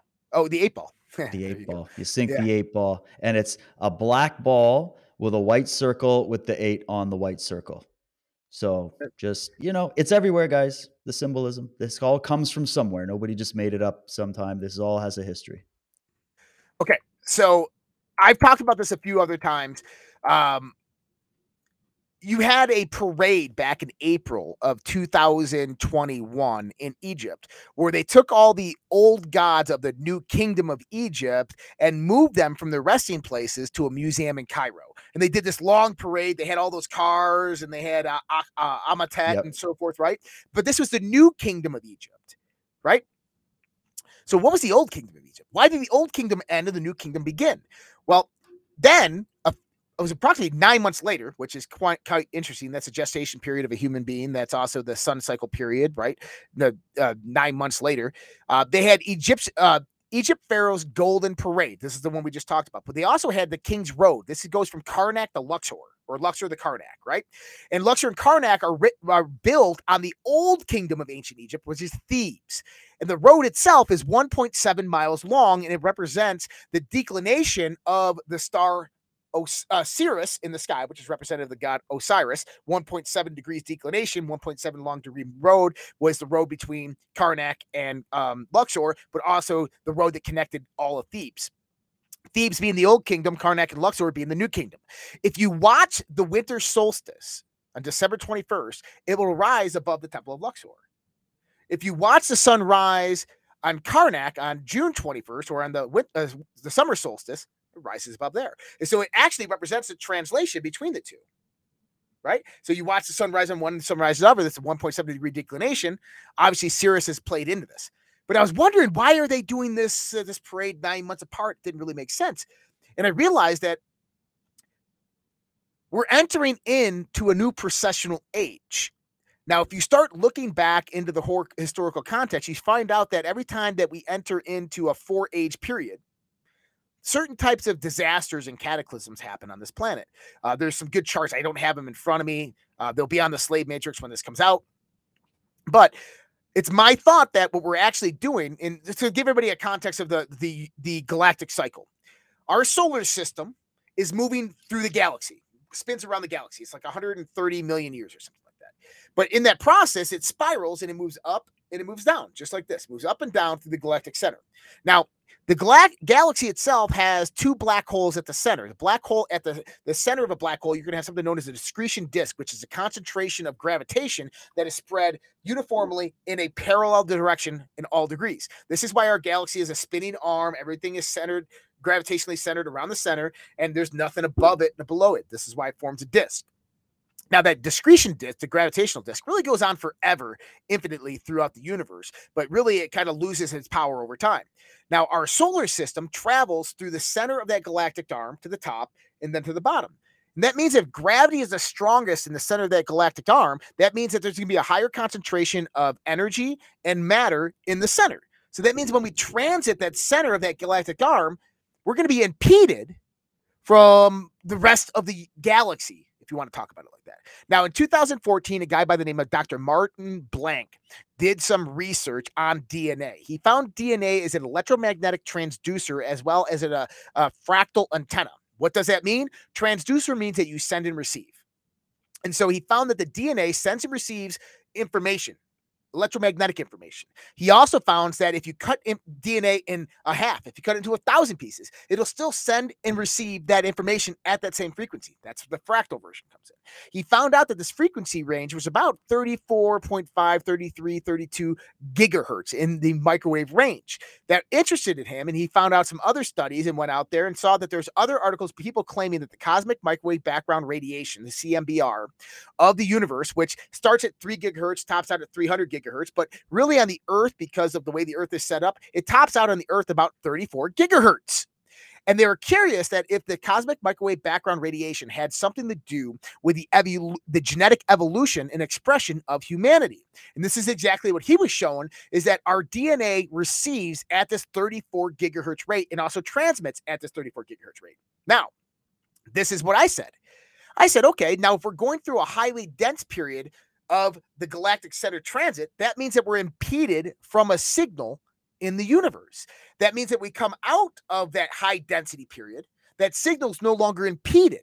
And I said, if we wanted to look at the formulation of how the universe would actually progress conscious evolution, because it's progressing, obviously, matter evolution. Why would it progress conscious evolution? It's a part of the universe. Then what we would see is that the spring and summer times is that you become more receptive to this signal what I mean by spring and summertime, spring and summer times of the sun's transit through the galaxy, right? Because Right. if it forms this figure eight. So if we're coming up into springtime, this means that the impedance of this frequency of the signal is lessening every day. And that means that we're all awakening to this more uh, more consciousness, more understanding, more knowledge. We're reawakening the third eye. The third eye becomes ionized by this energy that is being put out by the entire universe, which is probable for evolution and puts us into golden ages. If we look at the age of civilization and golden ages, it happens during these one precessional cycles that we're entering into right now, the spring and the summer time frames we just went through what I would call eight years of darkness, and now we're moving dark to light, a recurring theme in the mythological, in the mystery schools, and so forth. And this is what is meant by it: is that we go through these progresses, these processes of of evolution and then darkness, suppression, evolution, darkness, and suppression, back and forth. And this is what I guess that's just the process that the universe has for us to learn and evolve. And right now, we are entering the springtime where all of us are waking up. To give an example for people out there, I, I always talk about a, a radio station. Imagine that when we are going through this kind of impeded process, the center of the galaxy disk, right? That the Earth is resonating at 1035, like a radio station. Okay. And we, on a bell curve, most people all rel- resonate at that 103.5 because most people's DNA is receiving the signal at that. But some people's DNA is a little bit different and tuned a little bit differently. Some people are getting it at like 99.3. Those people, we know who they are, right? yeah. But some of us are at like 105.5, 107.3, 109. And for the What longest clock? time, What do you clock like a Biden in at? Was he like a like a Yeah, like a he's like an 88.3, right? but so us people that have been like 105, 107, and 109 in frequency and resonance, we're sitting here going to those people at 1035 for the longest time. Don't you guys see what's happening here? Don't you guys understand what's happening in the world? Because we can see it because we have this higher access to knowledge and information. It's not because we we go out there, because that VMAT gene is turned on within us and it resonates with this information, with this frequency that's being generated by the universe. And we're sitting here going, guys, don't you guys see it? They're like, what are you guys doing? You're crazy. You have no idea what you're talking about. Well, guess what? As we move closer and closer into this precessional age towards the springtime, this Astara, this Astar, the, this uh, this Astara precessional age, the age of fertility, of awakening, of rebirth, of resurrection, okay? We start coming into the knowledge the earth starts resonating more and more and more. We've been on a, a, a like a 33 year sun cycle that has been very very low in historical context. Now it's starting to ramp up and the sun's starting to get more and more energetic. Why? Because of its relationship to the galactic center and the amount of cosmic radiation that's coming into our solar system because we're in an area of less impedance. So the earth starts resonating more and more and starts moving more towards that 105 now those people at 1035 are going like "Wh- what the hell's going on here? And we're sitting here going, we told you so. You didn't want to listen to us. Everything is becoming more and more clear for us. You could actually call it a great awakening if you wanted to talk about it. And th- so there, so just that was incredible. I, I have no idea how you're able, Josh, to put like an entire PhD thesis into one model. It's brilliant. Well done. Um, so if people want to understand this, these sorcerers and black magicians and the white magi, the good guys too, they clock these cycles. They know this information. Okay. It's us, the farm animals on the farm, that are the ones trying to catch up because we were, we were, I believe we were interfered with at a certain period of time and are constantly interfered with to produce a different frequency amongst human beings that are is not natural. So hmm. they put us in an un. If you look like radio stations, one way to think of it is like what you were saying with the people that are kind of waking up and the people that are going further into the depths of sleep are literally tuning into two different radio stations. You're like, dude, isn't this rock and roll music just amazing? They're like, what are you talking about? It's country music, bro. What do you? I don't even know what you. They're on different frequencies. Now, what if the hack of the Matrix that they created was that they hacked us at a genetic level a long time ago, and everybody's going to play around with when how long ago they think. I think it goes back into ancient times. I believe. I think there's some good information to show that humanity sticks out like a sore thumb on this planet for a reason, and that there's also a reason that we actually gravitate towards being ruled and that that is a frequency that was altered within us on a genetic level and then also on a psychological level the psychological damage if these black magicians realized that you we have a traumatized being here man is traumatized. So let's, because of past cataclysms, because of all kinds of things, and this is what these MK Ultras and all those black budget projects were all about as well, was to go, okay, hu- humanity is a traumatized, stunted species that is basically operating on zero point whatever percent of our DNA potential and that our consciousness and psychological potential has been stunted through a lot of different things like chemicals in the water in the air in the food the frequency of information that we're always tapped into the artificial lights the, all kinds of things that have been done over a long period of time like remember the romans the egyptians the babylonians the, these cultures mastered how to master the masses the Mm-hmm. masses the master so this art didn't just go away with the industrial revolution my friends. The art of how to rule people the way nero ruled people that didn't go away. And they can tap into i think what you're talking about because they know about the galactic cycles the planetary cycles and also the consciousness cycles. They know how you tick literally right down to the atomic level to genetic level. That knowledge I mean, in the right hands, it would be the knowledge of how to assist humanity in its evolutionary path or in its development and awakening. But the other side that goes, no, this is a resource for us, right?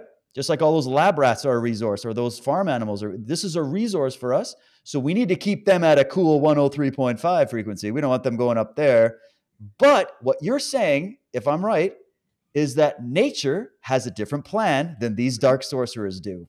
They can't even mess with that. They think they can, but they can't because nature has a will of its own. God has a will of its own. So if by the process of nature and the movement of where we're situated is actually naturally and organically pinging and raising that frequency. And now this just so happens to be the time over the past, say, 20 years where there is something called an alternative research community. I mean, there was stuff before, but I'm talking about a boom of it. And then again in 2016 was a big boom of it. And everybody thinks it's only to do with Trump. I, I, I just think that was a byproduct of it. I think there was already a movement that was setting up the momentum for that.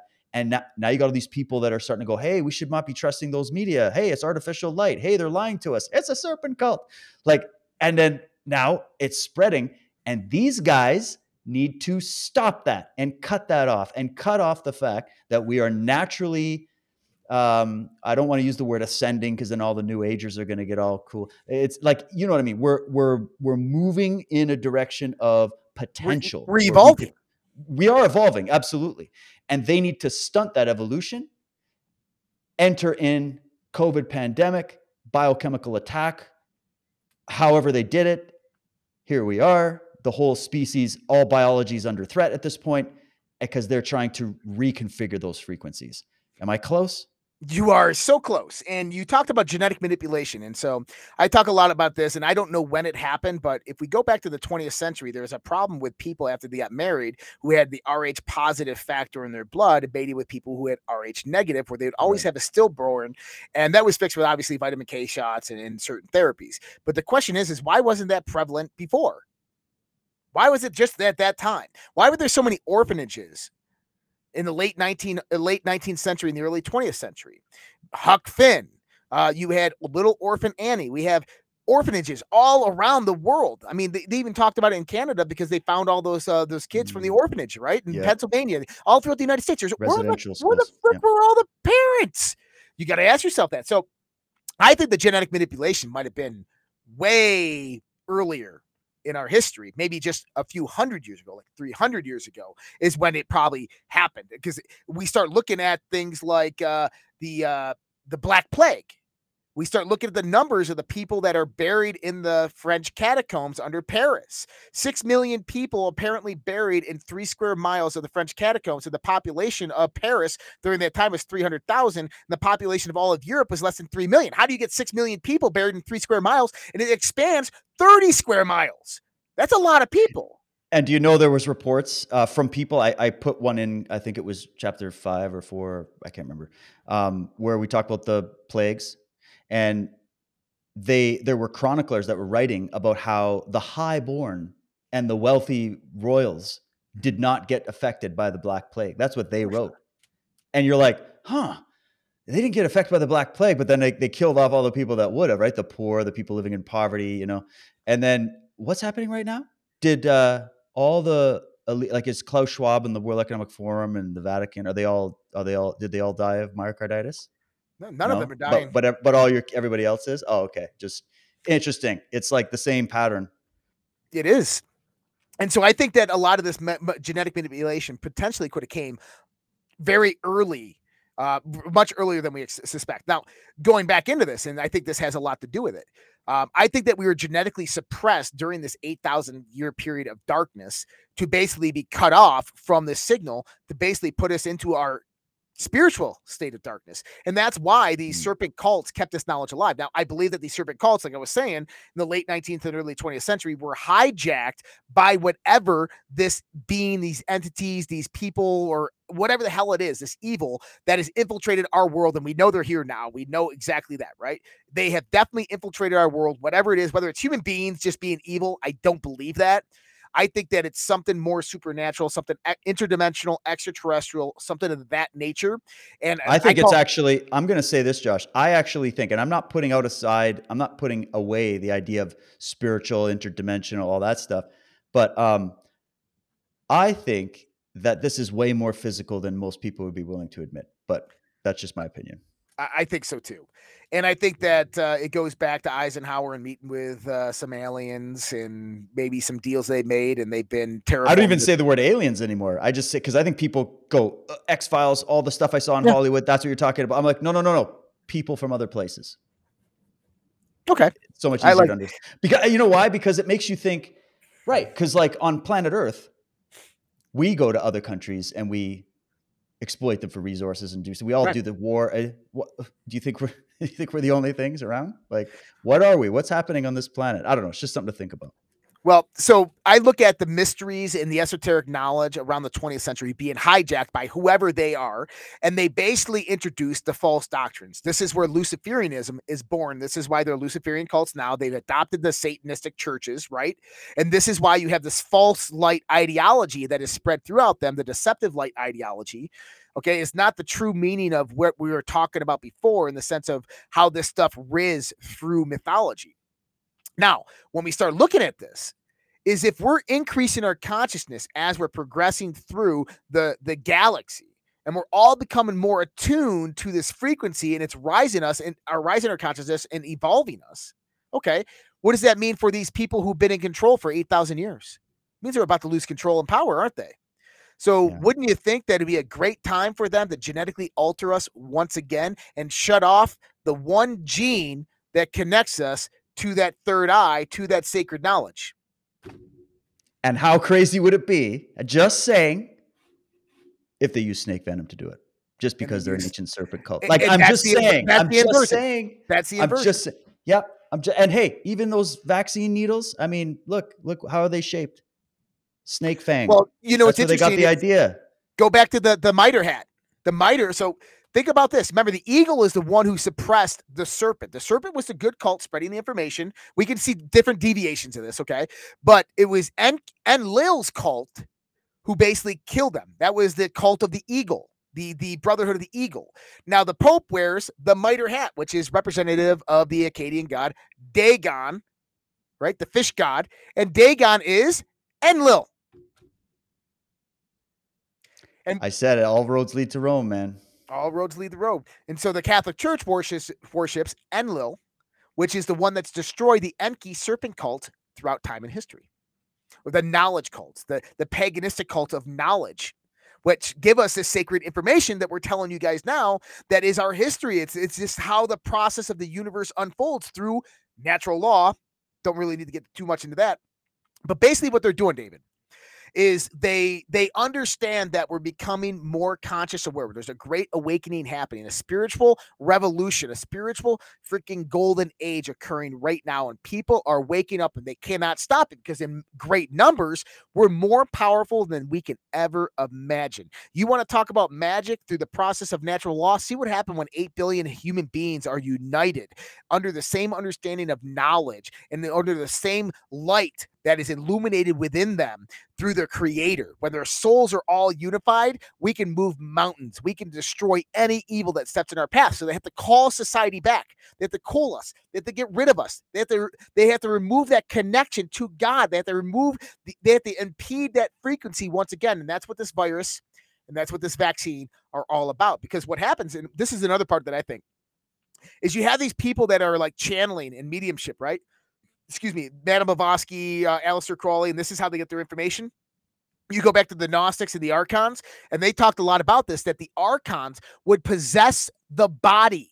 And that, see, they could only influence from the shadows, which I believe are interdimensional shadows or basically some type of dimensionality that they communicated through our world. So they could never influence directly, but they could possess a human being with a sub- a suppressed consciousness. And so basically, if your consciousness was suppressed to a certain variable point, that they could come into your body. So think about what the trance state does is you're suppressing your consciousness, your bodily functions, all these things, and that's when they can come in and communicate and channel with you. Well, they realized that that was their gateway into this world, the Tower of Babel, the gate to God, the gateway into this world. And I think what they're actually doing, David, is that they're suppressing that VMAT gene to make people more like animals, to where their higher processes of their consciousness are suppressed so that they could possess them in some way, shape, or form. Now, think about all the reports that you've heard over the last few years, and I don't believe in clones. I, I think the clone thing is a little too far out for me.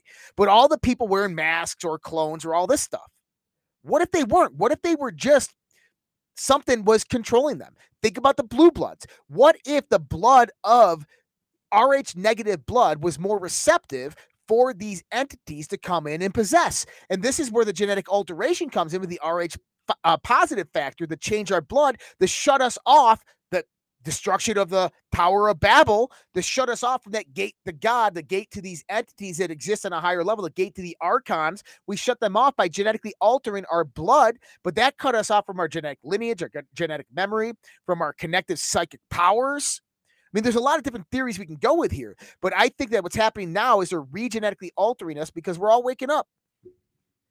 Well, and again, if anybody's sitting there going, okay, guys, this is all really interesting, but it's kind of like way out there. I'm not sure how to come to a conclusion on any of this.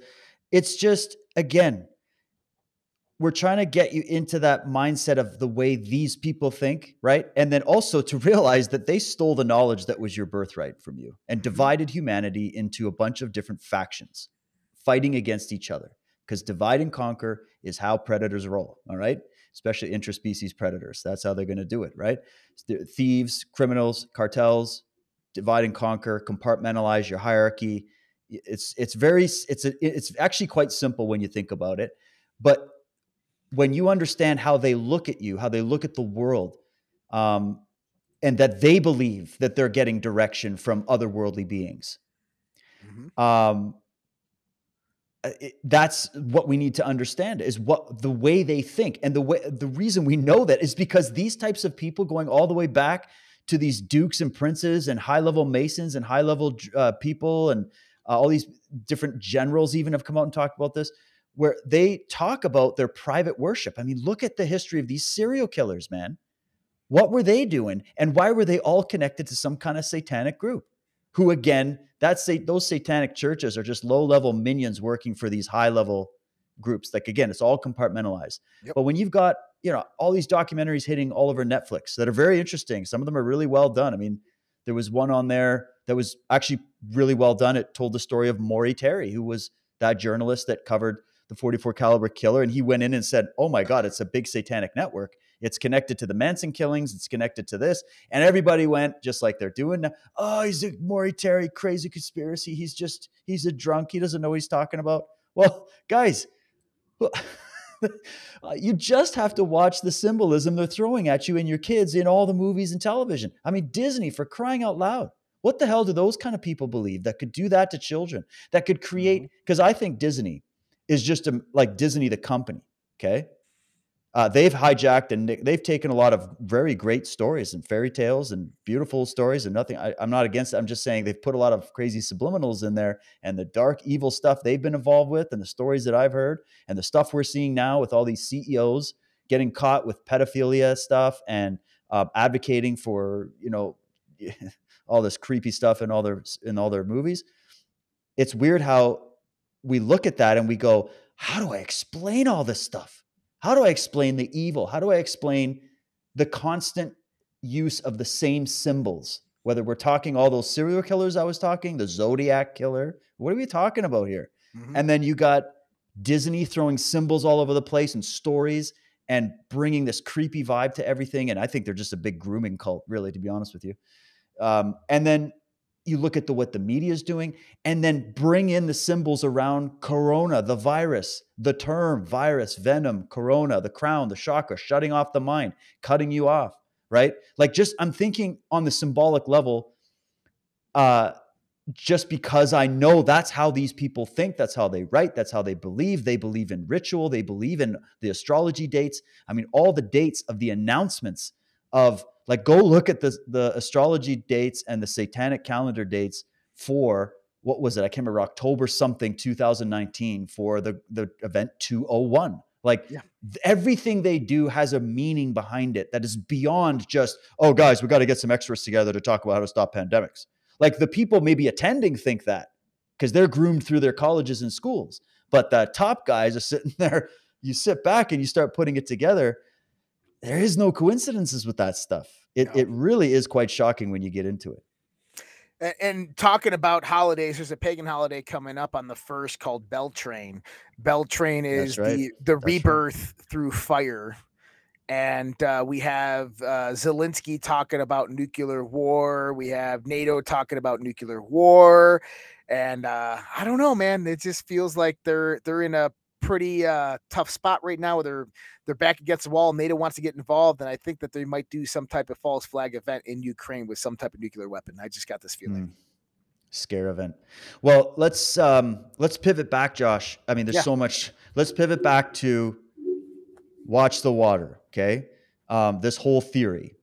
And I mean, so it's good we colored all that in. That stuff's just fascinating on its own. Okay. I hope you guys love that. Just dive in. There's so many nuggets in there. Re listen and go research this stuff. Um, but so you were saying when you interviewed Dr. Ardis, before you got into all this, you were kind of skeptical. Obviously, we were all skeptical. Yeah. But then the more you see it, you start to see there's more validation that at least looks interesting, right? And more plausible those studies we brought up, I mean, they exist. Uh, ever since I started listening to these interviews, I'm going and and looking into things that I didn't even know existed before that you can validate, and I, I appreciate it for that. So even if the whole theory turns out not to be true, mm-hmm. I'm grateful for the fact that Dr. Ardis came out and just threw this at everybody and went, "Hey, here it is."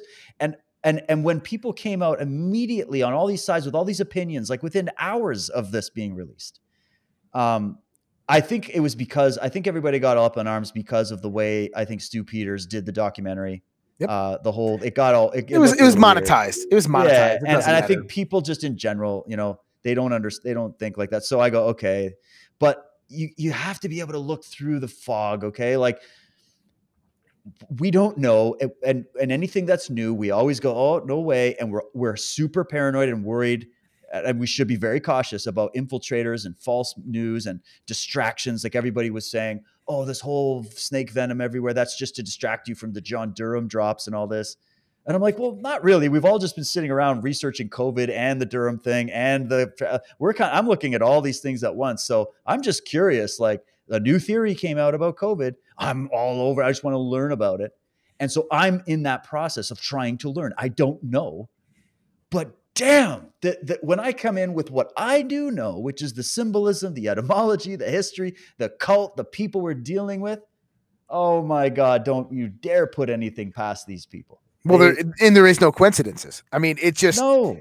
How, how, does this all fit like a glove it just all makes a lot so much more sense. I mean if you've been studying this yeah. stuff for like david and i for decades and you start seeing it unraveling and you start seeing like watch the water and, and snake venom and you're like wait wait a minute this all ties together with everything i've always known and been researching pertaining to all the it just it's mind-blowing so um, you know moving back to dr Ardis i think he's on to something i think it inquires more investigation Right. I think that that's uh, a good assumption. We we can't sit here and say this is what is happening. We know that there are some massive red flags when we start looking at these various peptides that are in feces and urine in the water supply, and everybody who's COVID nineteen positive, but not COVID nineteen positive, they don't have them. Okay. Uh, so there, there's something very odd about that, and that the fact that those peptides have a way of down regulating the ACE2 receptors in the body, which basically are the whole process of which your your neurological system operates, and that expresses that VMAT gene, which is connected to your third eye. I said, "Oh my goodness, this all makes 100% complete sense now."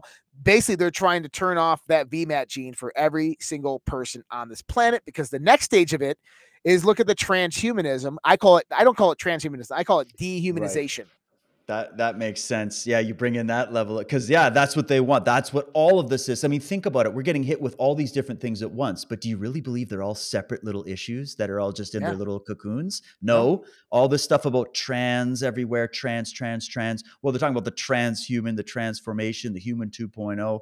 They're just starting and playing with the genders because first of all, they're just trying to mess with you, and second of all, they're creating the division. And yeah, they they want to eliminate gender, race because they're in the process of breaking down the human being with all this other stuff and then they want to rebuild man in their image after their likeness after what they believe humans should be. A good little pet a good little slave that doesn't jump the fence and think for themselves.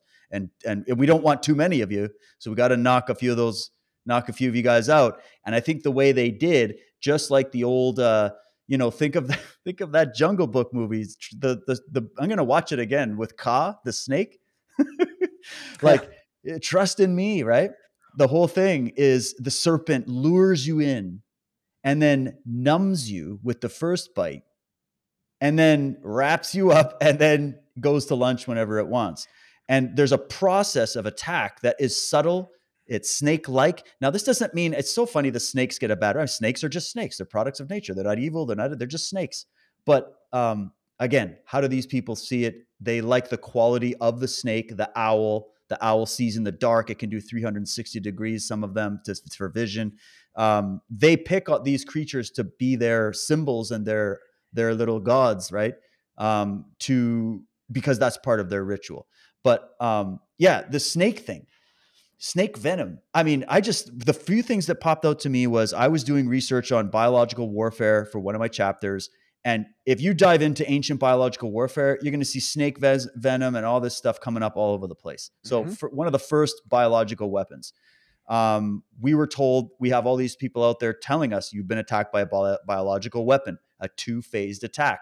One was the release of a virus. That's what they thought. Two was the cure for the virus, which is now rem, we know remdesivir and these other drugs and these shots.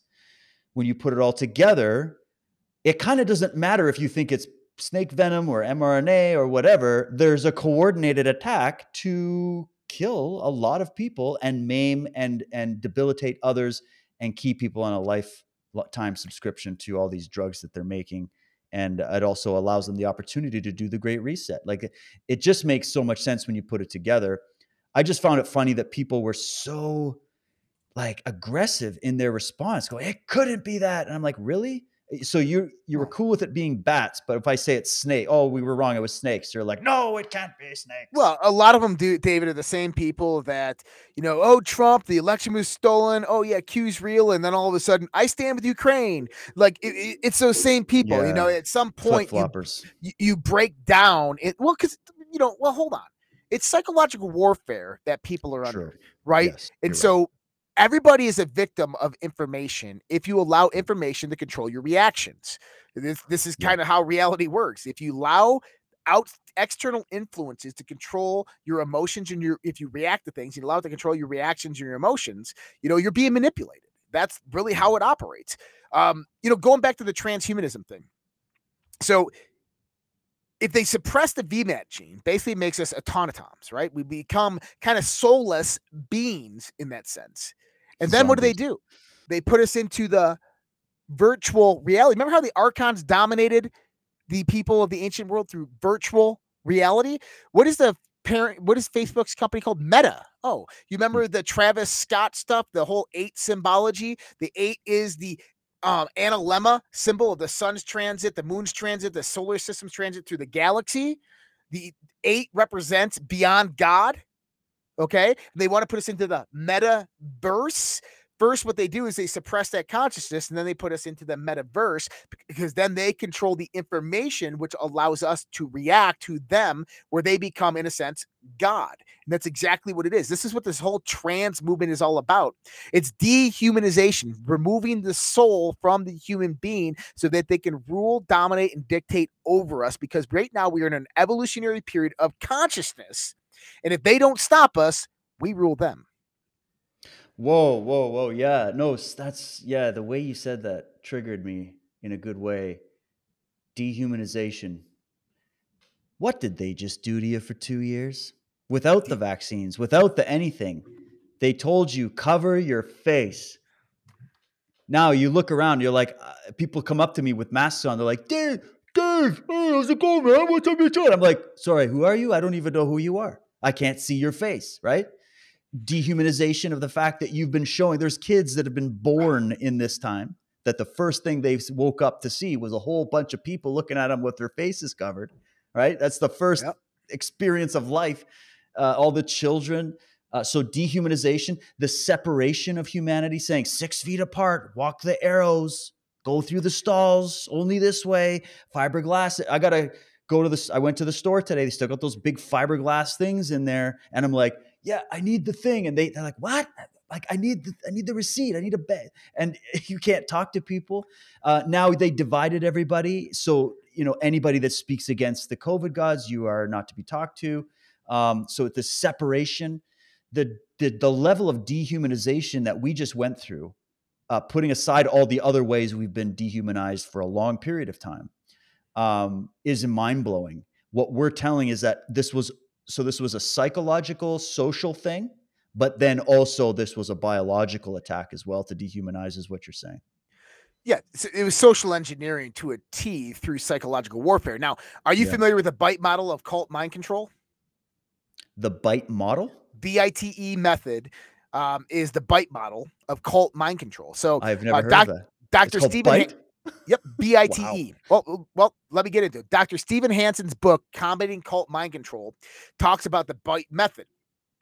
BITE is an acronym, stands for behavior, information, thought, and emotion. Now, listen to this and then think of the cult that has done this for the last few years. I know you're going to love this. Behavior control has to do primarily with restricting and controlling the physical movements of a human being. Information control, successfully brainwashing people nece- uh, necessitates that they don't have access to information that is contrary to the teachings of the cult. In a general sense, this means deliberately withholding information from the cult members, distorting the information so that it's more in keeping with the ethos of the cult, and systematically lying to cult members. Thought, thought. While behavior control and information control are methods of control imposed on the cult itself, thought control is where the members start to internalize the teachings of the cult and impose it on themselves. Uh, a huge part is uh, of getting people to think the way you want is to stop them from thinking in contrary ways. Uh, not only that is cults often encourage thought stopping techniques, meaning techniques that shut down the process of questioning. Activities like chanting, speaking in tongues, singing, humming, dancing, praying uh, become substitutes for questionings when reality encouraging people to never allow negative thoughts into their mind. Emotional control. In a similar way, how cults teach certain thoughts are bad, they also teach their members that they must do away with certain emotions. Emotions like restlessness, doubt, homesickness, anger can cause cult members dissent, and so cults do everything in their power to eliminate those emotions from the members. The primary way cults control people's emotions is through fear. That was the whole COVID pandemic mm. right there. That's You are- really. Can you send that shit? That is amazing the way it's written, and it's the acronym is bite. And you can- And you fitting. Yeah, and there you go. And the acronym is BITE. And you could literally correlate every single one of those steps of the BITE method to everything that is happening, restricting humans' movements, Hmm. emotional, promulgating fear, informa- uh, thought, thought. yeah, think getting about rid this. of dissent. Any any contrary opinion. Yeah, How about this? How about the thought aspect of this? right. Put in your mask. You need to wear your mask. Controlling their thoughts to basically go against anybody who imposes the thoughts of the cult. People who stand up and tell you, oh, you need your mask in here. You need to do that. No, no, you need to do it this way. Right? That's Yeah. thought control, information control. Think about all the suppression Censorship, we had, yeah. censorship, everything. It's all right there. We're dealing with a freaking cult. The cult That's of the medic. right. That's my thing. it's the cult of the medics trying to create the slave matrix. There you go. It works together. It is.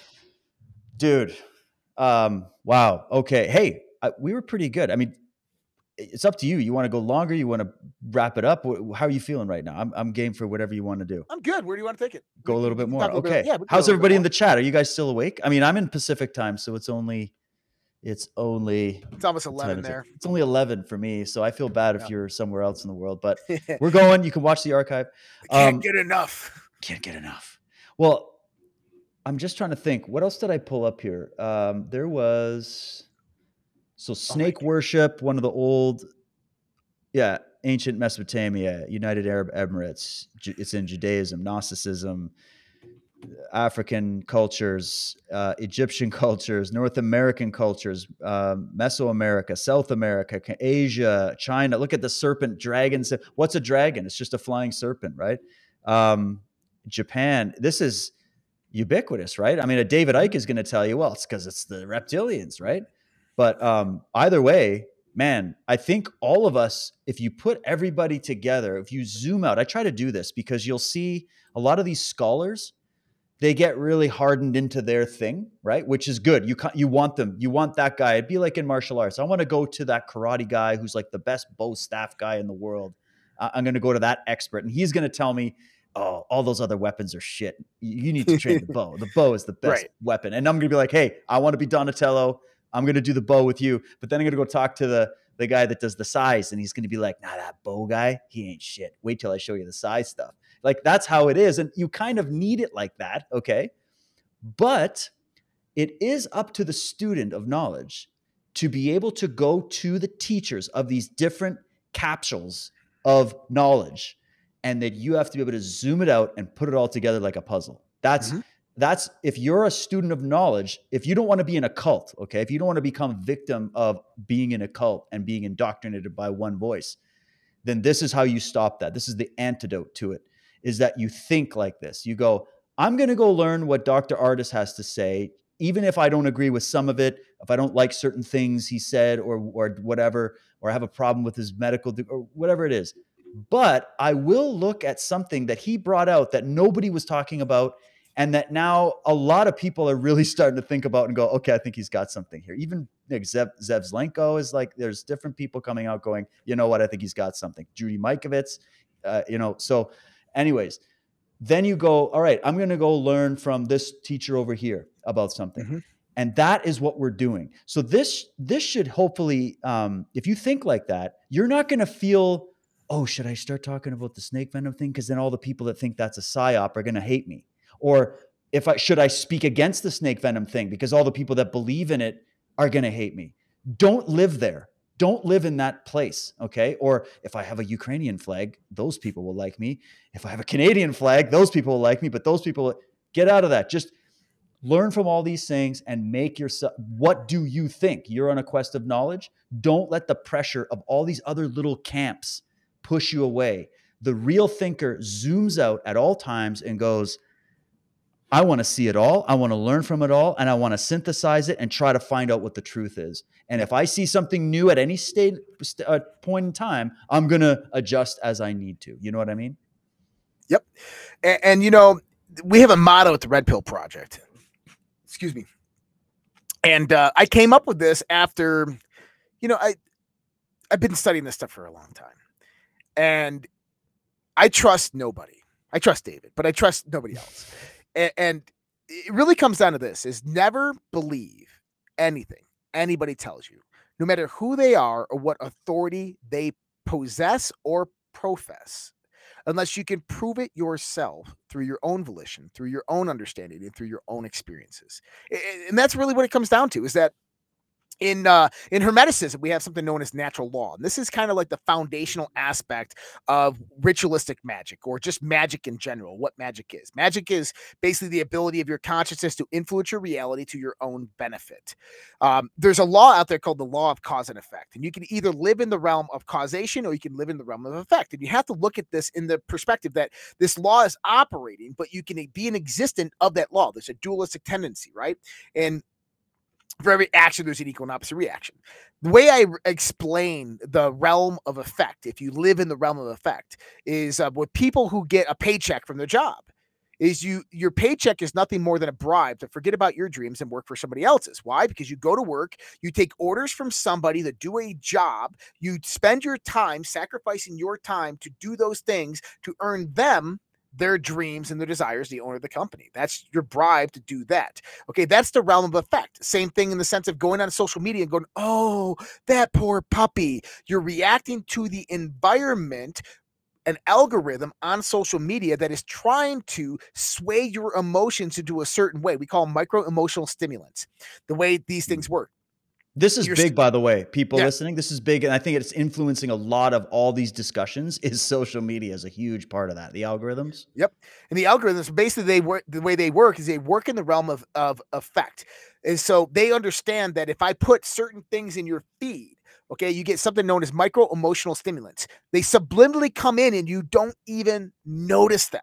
Words, yep. symbols, pictures. They come in and they start saturating your subconscious emotional system, right? To the point where, and they algorithms got these things timed out to a T, to where those micro emotions develop to a point of saturation where you're emotionally overloaded. You don't know why you're stressed. You don't know why you're you're like, man, I just feel off today. Then all of a sudden, that ad will pop up saying, click here, feeling off today. Here's That's how they blue operate. and yellow sun and blue sky symbolism right. to make you take this pill for that ill. This is how they do it. And this is how yep. marketing has operated for a very long time in a subliminal context with these micro emotional stimulants saturating your emotional system to the point where you click on something for relief. Okay. This is the same way that they utilize for information uh, propaganda, disinformation, and so forth, is they feed you this, this guise of bullshit information and you react emotionally to it. And that's why I say never believe anything anybody says unless you can prove it. So that means what I tell all my listeners on the Red Pill Project is any information that comes into you, stop. Do not believe it for one moment, even if it's me telling you. Yeah, Look at it with a hypercritical analysis. Huh. Is this information trying to get me to react emotionally to it? Yes or no? First thing that you ask Is this information trying to get me to do something to benefit them? Second question you ask, right? And look at all information in this context. When you start doing that ritually every day, it's incredibly hard to fool you. It's incredibly hard to basically manipulate you in any way, shape, or form. It does happen, don't get me wrong, because we trust certain people. We have this unwavered trust for certain people. But the context here is that if you live in the realm of causation, how is this different? Well, it actually goes into the esoteric and the exoteric. The realm of effect is the exoteric, influence through your environment, where the land of the esoteric is where you influence reality through your internal motivations. And this comes about through the process of magic, attention, intention, with understanding that my thoughts, my imagination can create a desire that attaches an emotion and attention to it.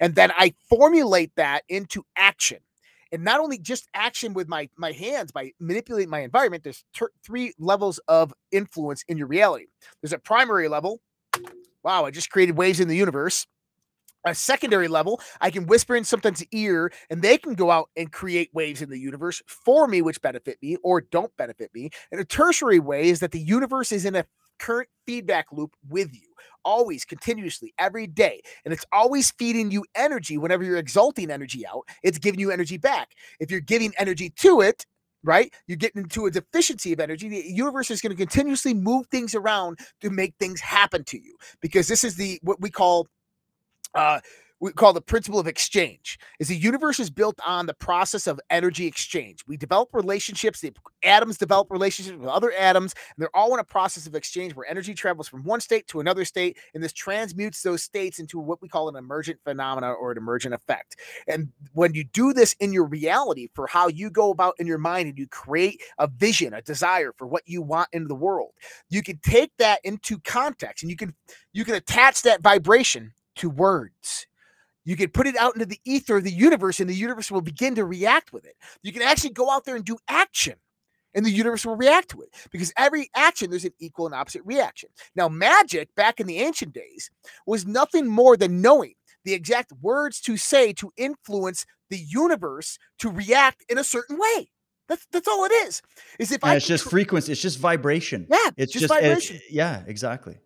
So a spell in the ancient days was a string or a series of words said in a certain way with a desired intention derived from imagination that would influence the reality to react in a certain way that benefits you. That's magic.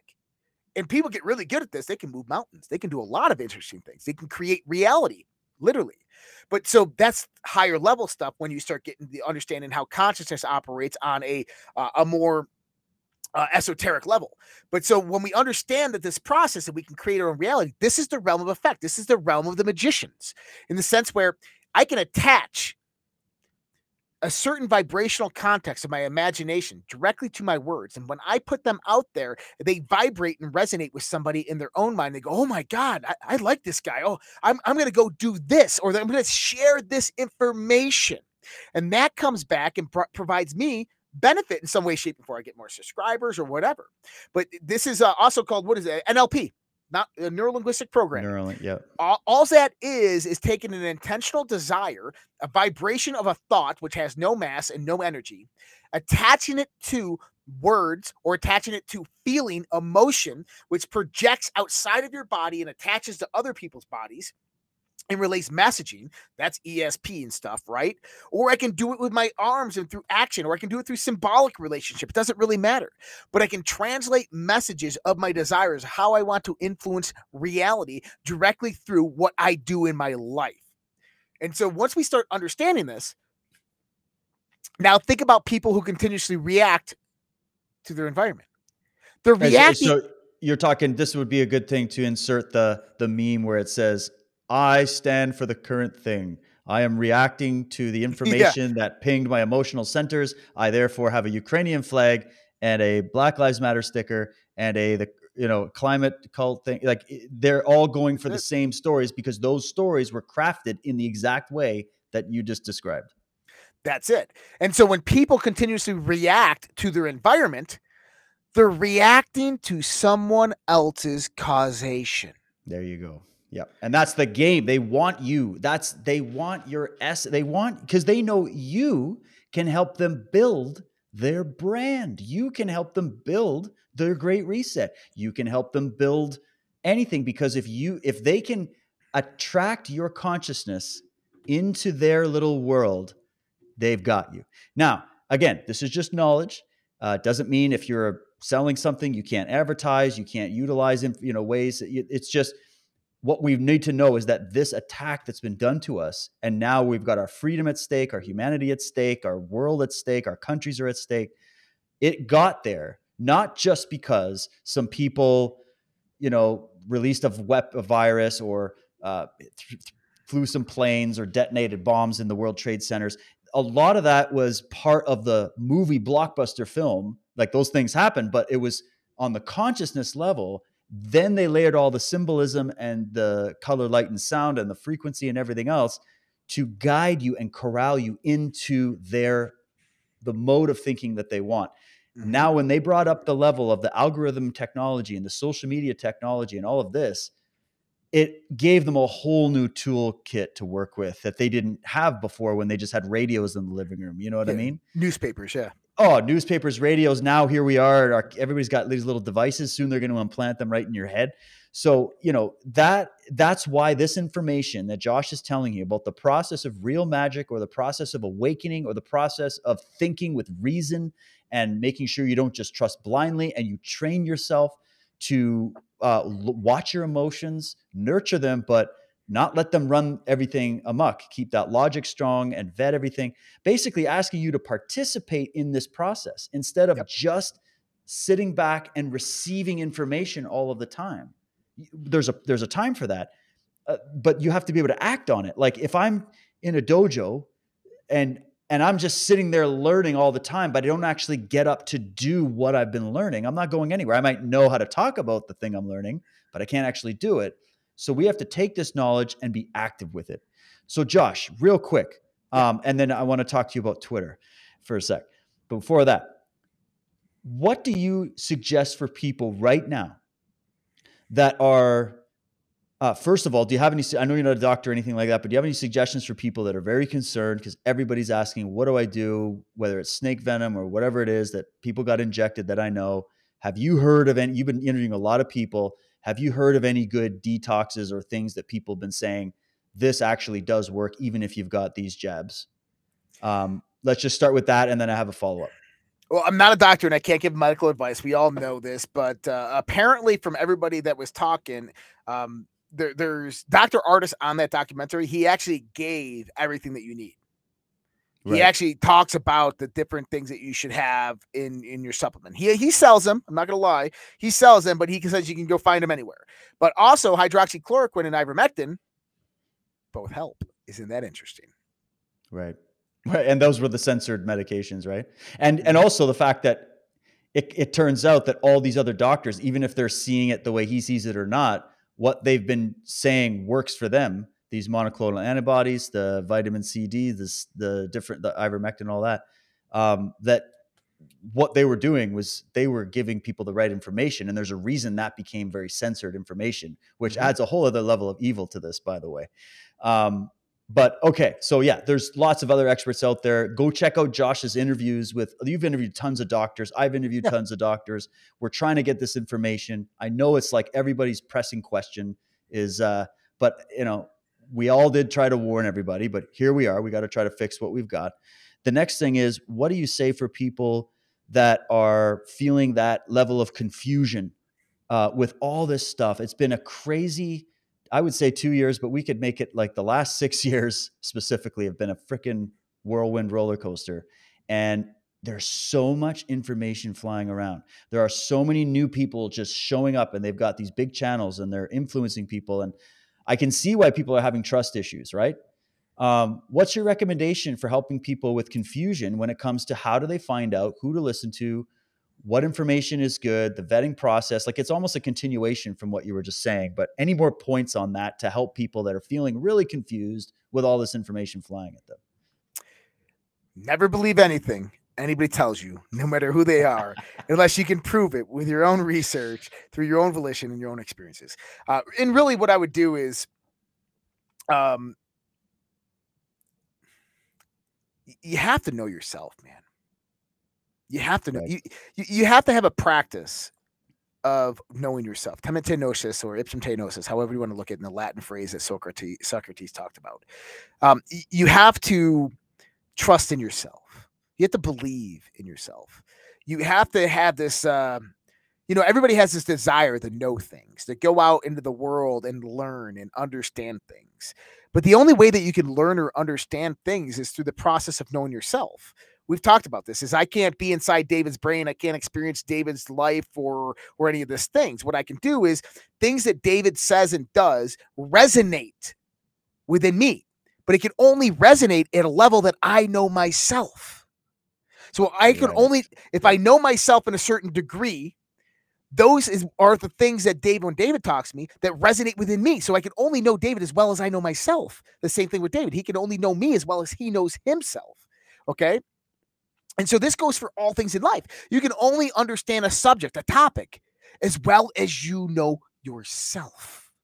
And so self knowingness, uh, the, the discovery of the self, the understanding of the self is so critically important. This is like kind of the, the aspect of the mysteries of the mysteries, the great work, the development of the self. And this also goes to your relationship with God. Why? Because you cannot know God unless you know yourself.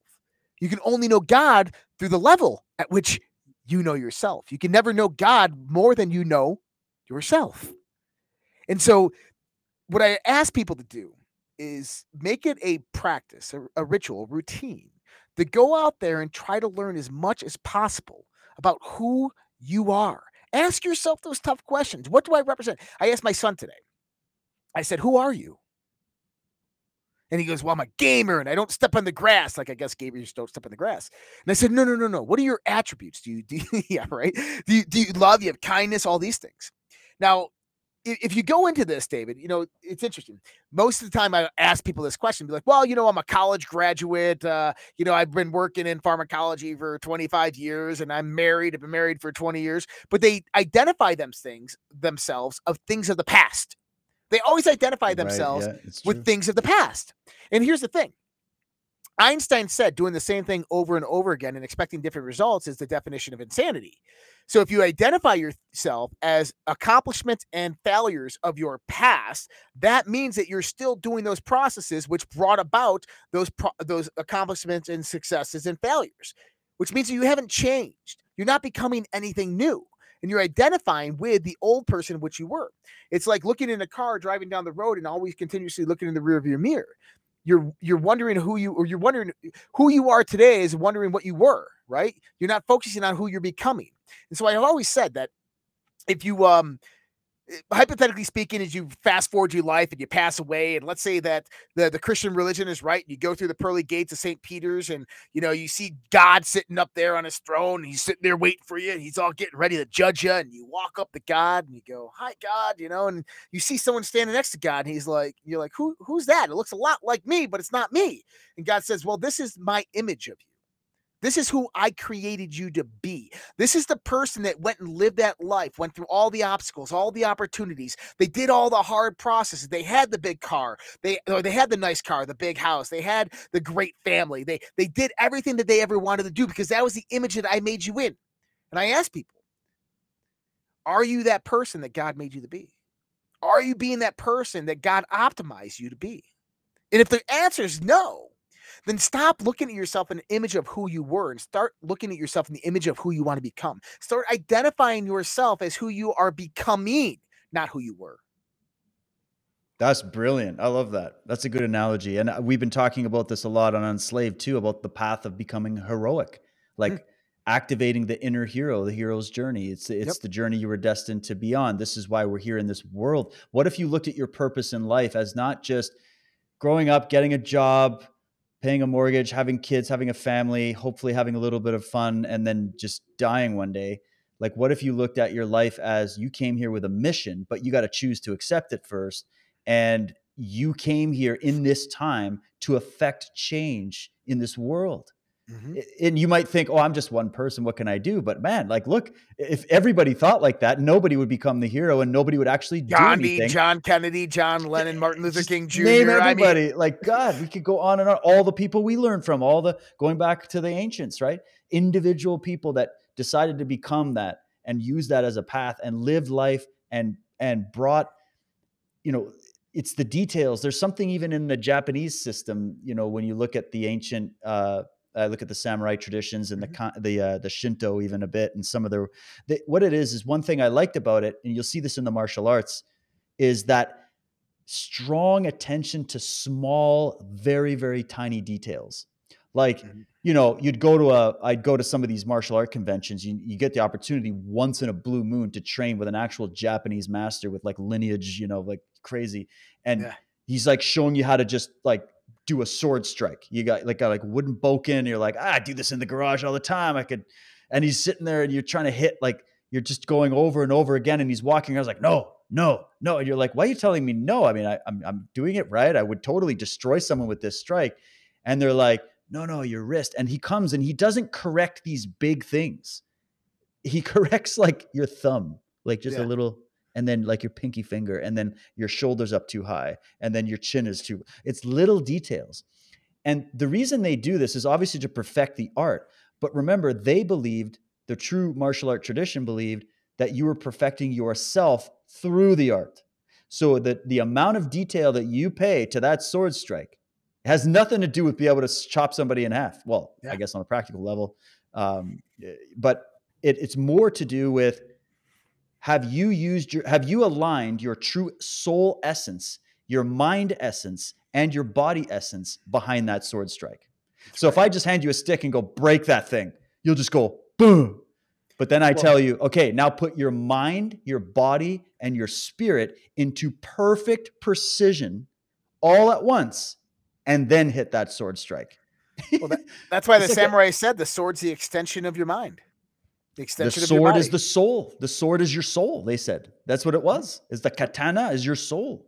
So that's why every sword you had to inherit, or they custom made it for you, right? Yep. Because the blade is tampered. Man, we could do this forever, but I just want to bring that in the detailed look, because and then look at the bonsai tree thing with you know Mr. Miyagi. What was that Yep. all about? That lesson. That movie's beautiful for showing a very unique way of teaching um, of not teaching directly. You notice Mr. Miyagi's style? You didn't teach Daniel San directly, like when you go into an MMA gym, he's like, here's a jab, throw 10 jabs, and then do the cross 10 times and then 10 push-ups. He didn't do that.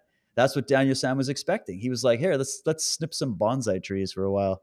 Yep. He's like, is this what we're doing? Oh, by the way, I got some fences you got to paint. Uh, it's gonna, you got to do both sides. I'll see it in like two days. And he's like, that's training. But what he was teaching him the whole time was how to put him his whole self into one activity and learn that detail oriented understanding. And then, of course, the movements he was training him subconsciously. Right. right? That was the whole theory. Uh, whether it all Wax works or not, Daniel. wax out. Yeah, whether it all, but there, it an the car. effective. It an effective. And I'm bringing that up because you can use that little thing about just noticing those details. Like when I look out, I actually focus my mind. I get up in the morning, I look at that beautiful Japanese maple tree I have in the front or one of these trees, and I try to not just look at it and go, hmm, nice tree, and walk away. I look into it. I look at the dew on the leaves in the morning. I look at it at different times of day. I just We were, we were talking about this last night. Oh, are you? Yeah, it's it's amazing what that does for your psychology. By the way, to Yeah. ease and calm you. By the way, yeah. It- it- well, it- and actually, this is this is the perfect example right here. What you're talking about. I, I want to tell people this. Okay, um, we were talking about flowers last night. And I said, you know, if you have your reality and you just go out and you see flowers and you just walk by them and you ignore them, you know, you're just going to see a flower, right? How do you identify the flower? How do you define the flower? Well, flowers are flower. It grows, it spurts, it dies, right? It smells good occasionally.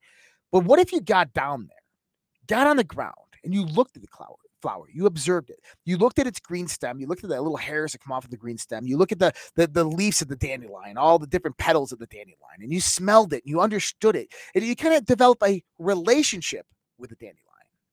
This is a beautiful thing. You have to redefine aspects of your reality. You have to look at things in your reality and develop a relationship with to truly define what they are. You know, you can talk to someone forever, but instead, if you actually sit down and have a discussion with them and learn about them, you delve into the definition of who you believe they are. It changes everything about your reality and That's that right. relationship. Now, about the darkness, there's a lot of people going through some severe dark times right now. And I understand because we're going through some really uh, incredible times. This is an amazing time to be alive, but it's incredibly dark and it's painful. And I know pain is hard, and pain's like this narrowing of your life, right? Depression or whatever it might be, is everything gets tunnel vision in the sense of your emotions. And there's really no way out of this tunneling. But I want you to think for a moment of the seed. I want you to think for a moment of the seed of that dandelion that is underneath the ground. Underneath the ground, it is cold. It's concentrated into the into the small little shape. It's it's very very uh, crowded in this area. It's surrounded by the darkness of the soil. But little by little, that seed sprouts and it begins to move its way up through that darkness, through a very very narrow channel, until it eventually it pops out of the ground and begins to blossom. And so, everybody out there that's going through that very narrow channel of darkness, of depression, or whatever it might be, understand as long as you keep pressing forward and know and believe in yourself, you're going to pop through into a world of brightness, a world of light. That was beautiful, man. Oh, Thanks. That was Yeah. good. Like, and I know, guys, I know some of this might just sound cliche, but think about it. If you're feeling depressed, it's because you're no longer turned on by life. Like you Yep. need something, you need the false light to turn you on. What's the next film coming out on Netflix? What's the this and that? What uh, like absorb yourself in the in everybody else's life and in all the even this research can take you away from your life. You either make it a part of your life or it can actually I've seen people go the wrong way with this stuff, right? But what you do is you find you have this ability if you learn how to become more observant of what you just said. The next time you see a dandelion or the next Yeah. time you see a flower or a tree, what did it have to go there to be there in that moment with you? And what can it teach you? And what Mm. can it show you? And what are you experiencing in his presence? Because I'll tell you what, Josh, you and I could go look at the same tree together at the same time. And you are going to have a different experience than I am because I'm the author of that experience, as are you, even though we're seeing the objective same thing. And so the reason I tell people this stuff when you're dealing with high stress or you recovering, I, this is really a lot of uh, good therapy idea uh, ideas for PTSD and, and things like that, which I think a lot of people actually have because of what's happened, and I don't blame them for it. We need to heal people on the psyche at right now, Yeah. and and I'm everybody's thinking what kind of medication? Well, not everybody, but a lot of people jump to what's the 12 step program, what's the medication they need to be on. You need to learn to look at things with the, with those details, like those small details, because I feel like I know it seems simple, but I was even looking at the ocean today and just noticing the waves of the ocean. And I Mm. took a moment to step out and just notice the sun is reflecting off the ocean and those ripples of light on the surface of the water. I know it's the the Maya, but it's still beautiful because it's nature. And you sit there and your brain receptors in your eyes, that's actually a very calming therapeutic thing is to just watch water. So watch the water doesn't have to be negative, guys. Okay. Yeah. I was watching water today and I was getting solar activation. I was getting like a like just I felt so good after that. And I just sat there for five minutes. And it seems so, oh, that's not a solution, Dave. But I'm telling you, build it in. Just stop for a minute. Stop out of your pattern of going to do the dishes and then get the kids lunch together and then get in the car and then come back and then turn on a podcast and then learn about the thing. And I don't know if I believe Dr. I don't know. Get out of that for a second and just go look at a freaking tree for a minute. Go watch the water outside, but watch it from bring consciousness with you and bring the details of the detail oriented nature of your mind to go, I want to look at the subtleties of it. And what happens is there's a connection that gets formed and it Mhm. activates something in you. And we've been so turned away from even just the simplest experiences that we used to love that we got to start from the beginning again with simple little shit like this of like looking at and just trimming a bonsai tree, wax on, wax off, whatever you got to do. But start with that. And then also watch out who you're listening to, the way they're delivering information. Um, I like talking to you, Josh, because no matter what subject we're talking about, uh, we could be talking about like underground bases or some shit, like, and you will still be happy and excited and energetic and communicating it and then bringing layers into it. And it, like, I find that is uh, a, a better type of person to listen to than the guy that's just fear, doom and gloom, black pillar. It's all hopeless. They're all going to die. Like, get away from those people if you can. Uh, listen to people that are going to tell you what's going on, but there's a different vibration of the way that that information is being uh, relayed. Final question, Josh. Yeah. Twitter, Elon Musk, I is he it. good or bad? He's kind of growing on me. I got to be honest. He's Elon. Um, he's a highly intelligent human being, probably Mhm. one of the most uh, intelligent on the planet. Um, I wrote a bl- uh, an article on my Substack. So my Substack, redpillproject.substack.com. Um, and the article was Is Twitter the next Sirius XM? Interesting. Oh, think about this. Mm. Elon owns Starlink, as well as something that people don't know about, Star Cloud, which isn't out yet. Um, in order to test the internet connectivity from space to ground, you need high throughput of data. The only way really to do that these days is to test something that has massive load bearing of information being translated back and forth. Okay. Social media would be a really good one to do that. So the idea here, and I put this in my blog, is I said Elon most likely is going to come out. Oh, this is before all this happened, by the way. That Elon is going to come out and probably try to buy Twitter, and when he denies the board position, he'll try he'll try to do a full buyout and take it private. Why? Because what he'll do is he'll house all of Twitter in space on a star cloud server. He'll house the whole social network in, in space. Okay. And then basically everybody has to go through his satellites in order to communicate on Twitter. It'll be the first space based social network. So everybody's going to want to be in on it. But it also basically does this is once you realize that you can have free internet through Elon Musk Starlink, all the ISPs, and internet service providers, and cell phone companies in the world go out of business almost overnight. He gets a monopoly over everything. Hmm.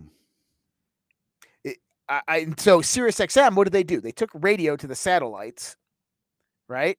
And then brought in people, kind of like what uh, they brought in Howard Stern and so forth. And they made billions off of doing that, basically a private internet or a private radio. And so, if you understand where things are headed in the sense of decentralization, cryptocurrency, blockchain, the metaverse, we're moving away from web 2.0 which is basically big tech in control of everything that you see and control of all data and information. The largest platform of the internet is not the websites it's the marketing platform and the spy platform that operates on the backdrop. You got to remember google facebook and twitter all had dod contracts and the dod integrated this massive algorithmic platform in the backdrop that actually collects all your data day in and day out that's the biggest portion. And they utilize the aggregation of that data for marketing. What we're going to see here in the future when, so metaverse think two aspects centralization and decentralization if we have a centralized metaverse which is coming about through the world economic forum the banks the big conglomerates we're all screwed if we keep it decentralized what you're going to find is a la carte internets what do i mean by that is think about a internet that you can access anywhere in the world through a password and you go in there and it's only the websites that are hosted on that internet that you can access but it's all the ones that you want. So it's like going to red pills tv and being able to see whatever podcast that you want to see on there or going right. to Rokfin and only those podcasts are on there. That's a private intranet right? But now think more data and information and games and movies and streaming and all these different things and social networks on this private network that it becomes private so therefore they don't have to listen to the government they don't have to listen to all these other places. They can do whatever they want on there. They can have whatever content they want on there.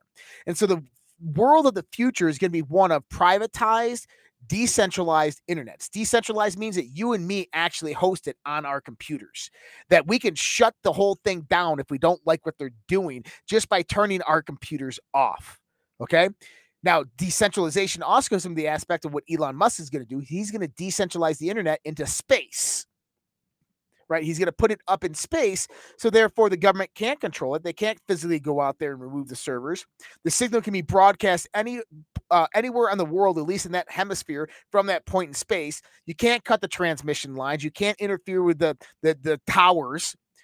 Nope, it's transmitted directly to your phone from a satellite-based uh, distribution center.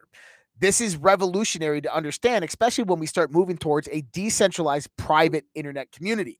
And this is the parallel economy which is being set up. And Elon Musk is leading the way. Now, I believe Elon Musk, uh, you remember John Coleman's Committee of 300? Yeah. I think now we're at more about Committee of 2000. Yeah. I call this, yeah, I call it the multiple he- um, heads of the Hydra. Right. So all these people are in ruling and in control of the world through different multinational aspects, philanthropies, money laundering schemes, cr- criminal syndicates, whatever it might be. Investment but they don't, firms. Investment yeah. firms. But they don't like each other. They all have a vision for what the world should or could be, and they're all implementing their own agenda. This is why Russia and China are basically formulating what we would call a multinationalist new world order, other than a multi or not a multi no sorry a nation state new world order other than the multinationalist new world order which is totalitarian techno fascist that the world economic forum and those cronies the bilderbergers want. Russia and china are like no we're going to have a nation state derived new world order. And that's why they're so pissed off at putin in russia about all this and that's why the nato is trying to get involved in there to take putin out so that we don't have a nation state derived new world order. We have a multinationalist technocratic freaking totalitarian state new world order okay so this right now is a war of the roses. These multiple heads of the Hydra are fighting each other. Um, Elon sits at this table, and Elon is playing chess. And Elon's just making small little moves over time.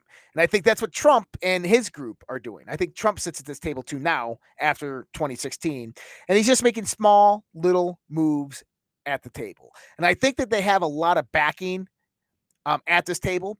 I think that the people that we're seeing creating these atrocities in the world, they're a very, very old small percentage of the people that actually sit at this table. These are the ancient secret societies, the ancient cults. These are the monarchies, the royal bloodlines. These are the, you know, the ones that kept it in the family for thousands of years. That's who these people are. Um, and I think that right now their grasp on power is dwindling and fading. And this is why they're going all in right now with everything that we see unfolding. But here's the problem with going all in right now is the world is also waking up at the same time because I believe other people at the table, like Elon and Trump, are helping pervade this information, get this information out there to the world that that brings about the Great Awakening to the point where when they're all the cards are on the table, everybody in the world becomes vulnerable. So right now we know that they have to bring the whole world down to its knees, the economy, the political system, militaristically, and so the whole world's going to collapse almost overnight. But guess what? they become vulnerable at the same point. So whoever is in that position above that vulnerability wins. And that's what everybody is moving towards right now in that global center. They're all moving to be in that advantage point above the vulnerability that take the other ones out when it all happens. The great reset is going to happen. There's, there's nothing you can do to stop it. It's going to happen. But the question is, are you going to have a world economic um, a World Economic Forum derived, Bilderberg derived, um, techno fascist, totalitarian New World Order? Or are you going to have a nation state derived New World Order where states, uh, countries retain their individual sovereignty and the people are sponsored above the interest of just a small few? That's really the question that we're talking about right now. And I think that that is where everything is moving to. And I think that there's people that sit at this table that are fighting for you and me. They're fighting for our freedom. They're fighting for our sovereignty because they understand that if these sickos win, they lose their freedom, they lose their sovereignty. I mean, I take the Putin equation. There is no place for Vladimir Putin and the Russian people in the New World Order of the Bilderbergers. There's That's no right. place for Xi Jinping and the Chinese people in the mind of the Bilderbergers. Everybody would be under control of a board of directors, multinationalists who are unelected, who sit there with complete totalitarian authority over the world. No country, no nation state wants that except for Joe Biden because he had to sell his soul to get where he was today. So Xi and all the other, all your guys, your guy, you know, your Trudeau's, your Macrons, your all, they're all just puppets for these people. That's right. And so basically what you're seeing right now is you're seeing people stand up against them because they understand that what I call the precipice or the point of vulnerability is coming to when the people will fight back and rise up and fight back. And that at that moment, that's when they make their moves and they crush the vulnerable. And I think that uh, I think that we're going to win. I honestly do. I think that uh, we're going to come out victorious in this.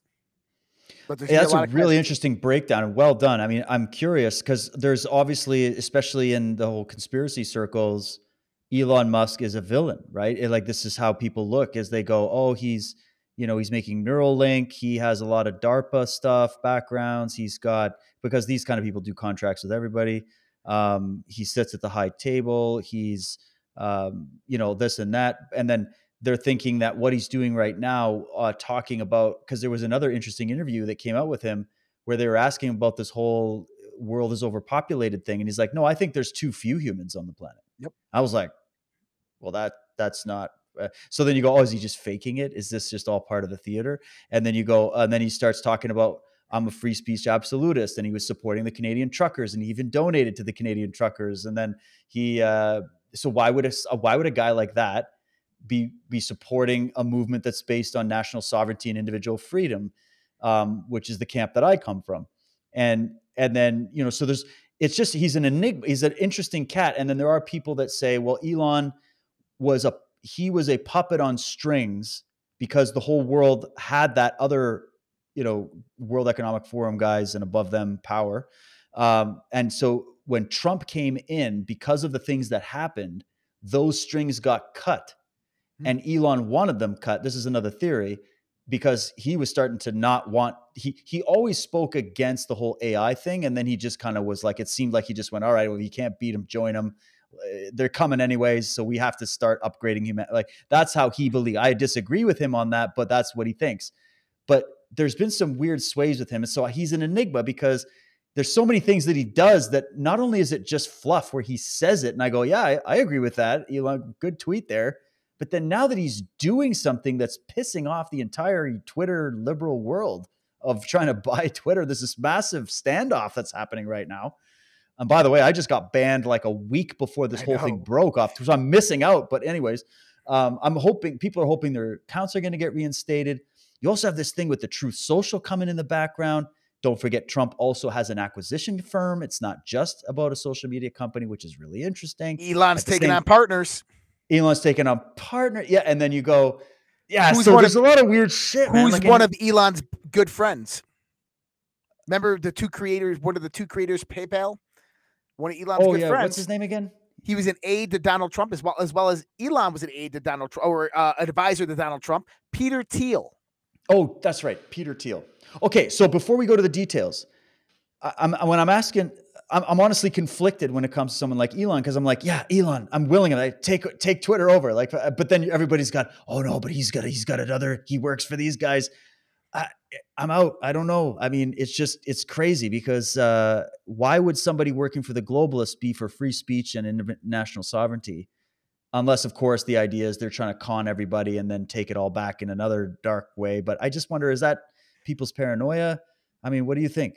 Well, did you remember Elon's comment when he talked about uh, the population? He said, "I think it's too little because if we're going to go to Mars, we're going to need a lot more people. If we're going to go to Mars, we're going to need a lot more people." Elon wants to get off planet for some reason. I think he knows what's on Mars. I think he understands the the the opportunity that lays on Mars. I think we all understand that we probably came from Mars. Dude, you just opened.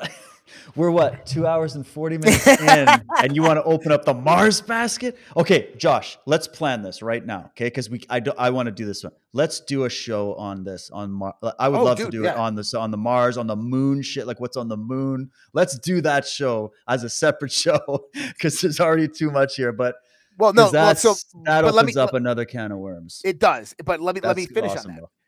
So, I I was at the eye doctor when I was getting out of the military because they test your eyes before you get out of the military, and uh, I'm like, I got a curious question for me. And she was a nice girl, and she goes, "Sure, what?" I'm like, um. Why is it that every animal species on this planet that lives on the surface can look directly into the sun and not squint and not be affected by the sun, except for humans? I never she- even thought of this. and she goes because we we we lived in the forest through our evolution. I go even forest animals can do exactly that even the ones that grew up in the other parts of darkness.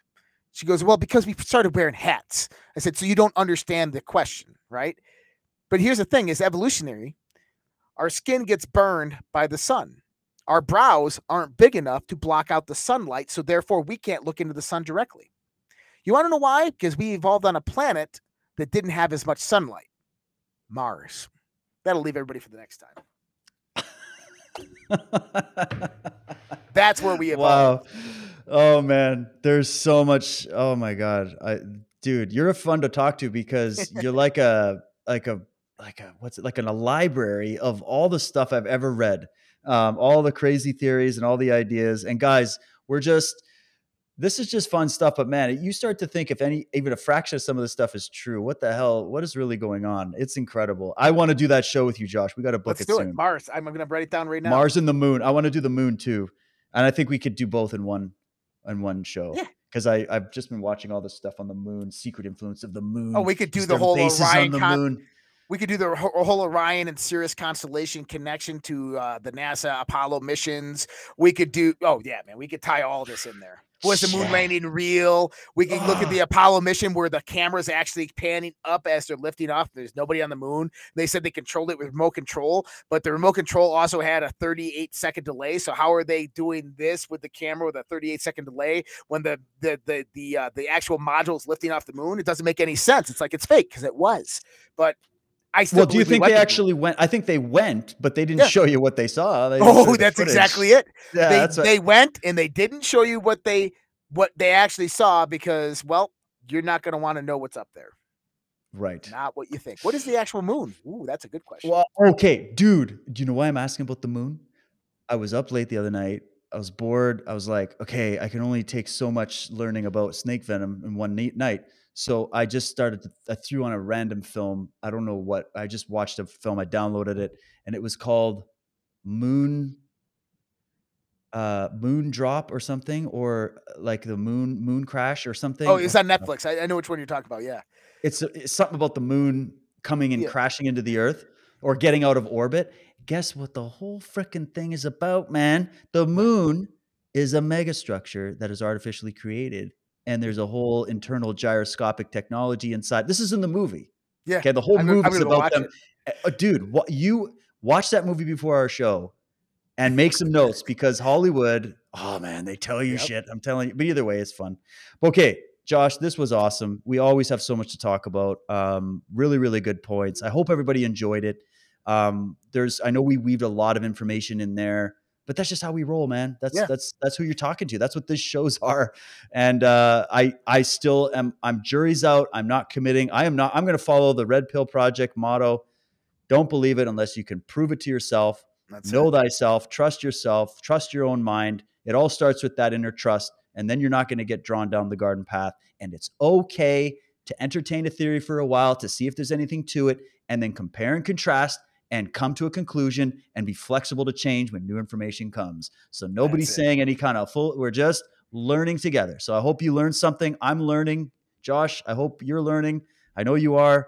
And we're all coming here together to try to figure out what the hell's going on on this planet. That's so right, always a good time, brother. Thank you so much for doing this with me. Thank you much, David. Guys, take care. Awesome. All right, guys. Good night. We'll catch you soon. Cheers, buddy.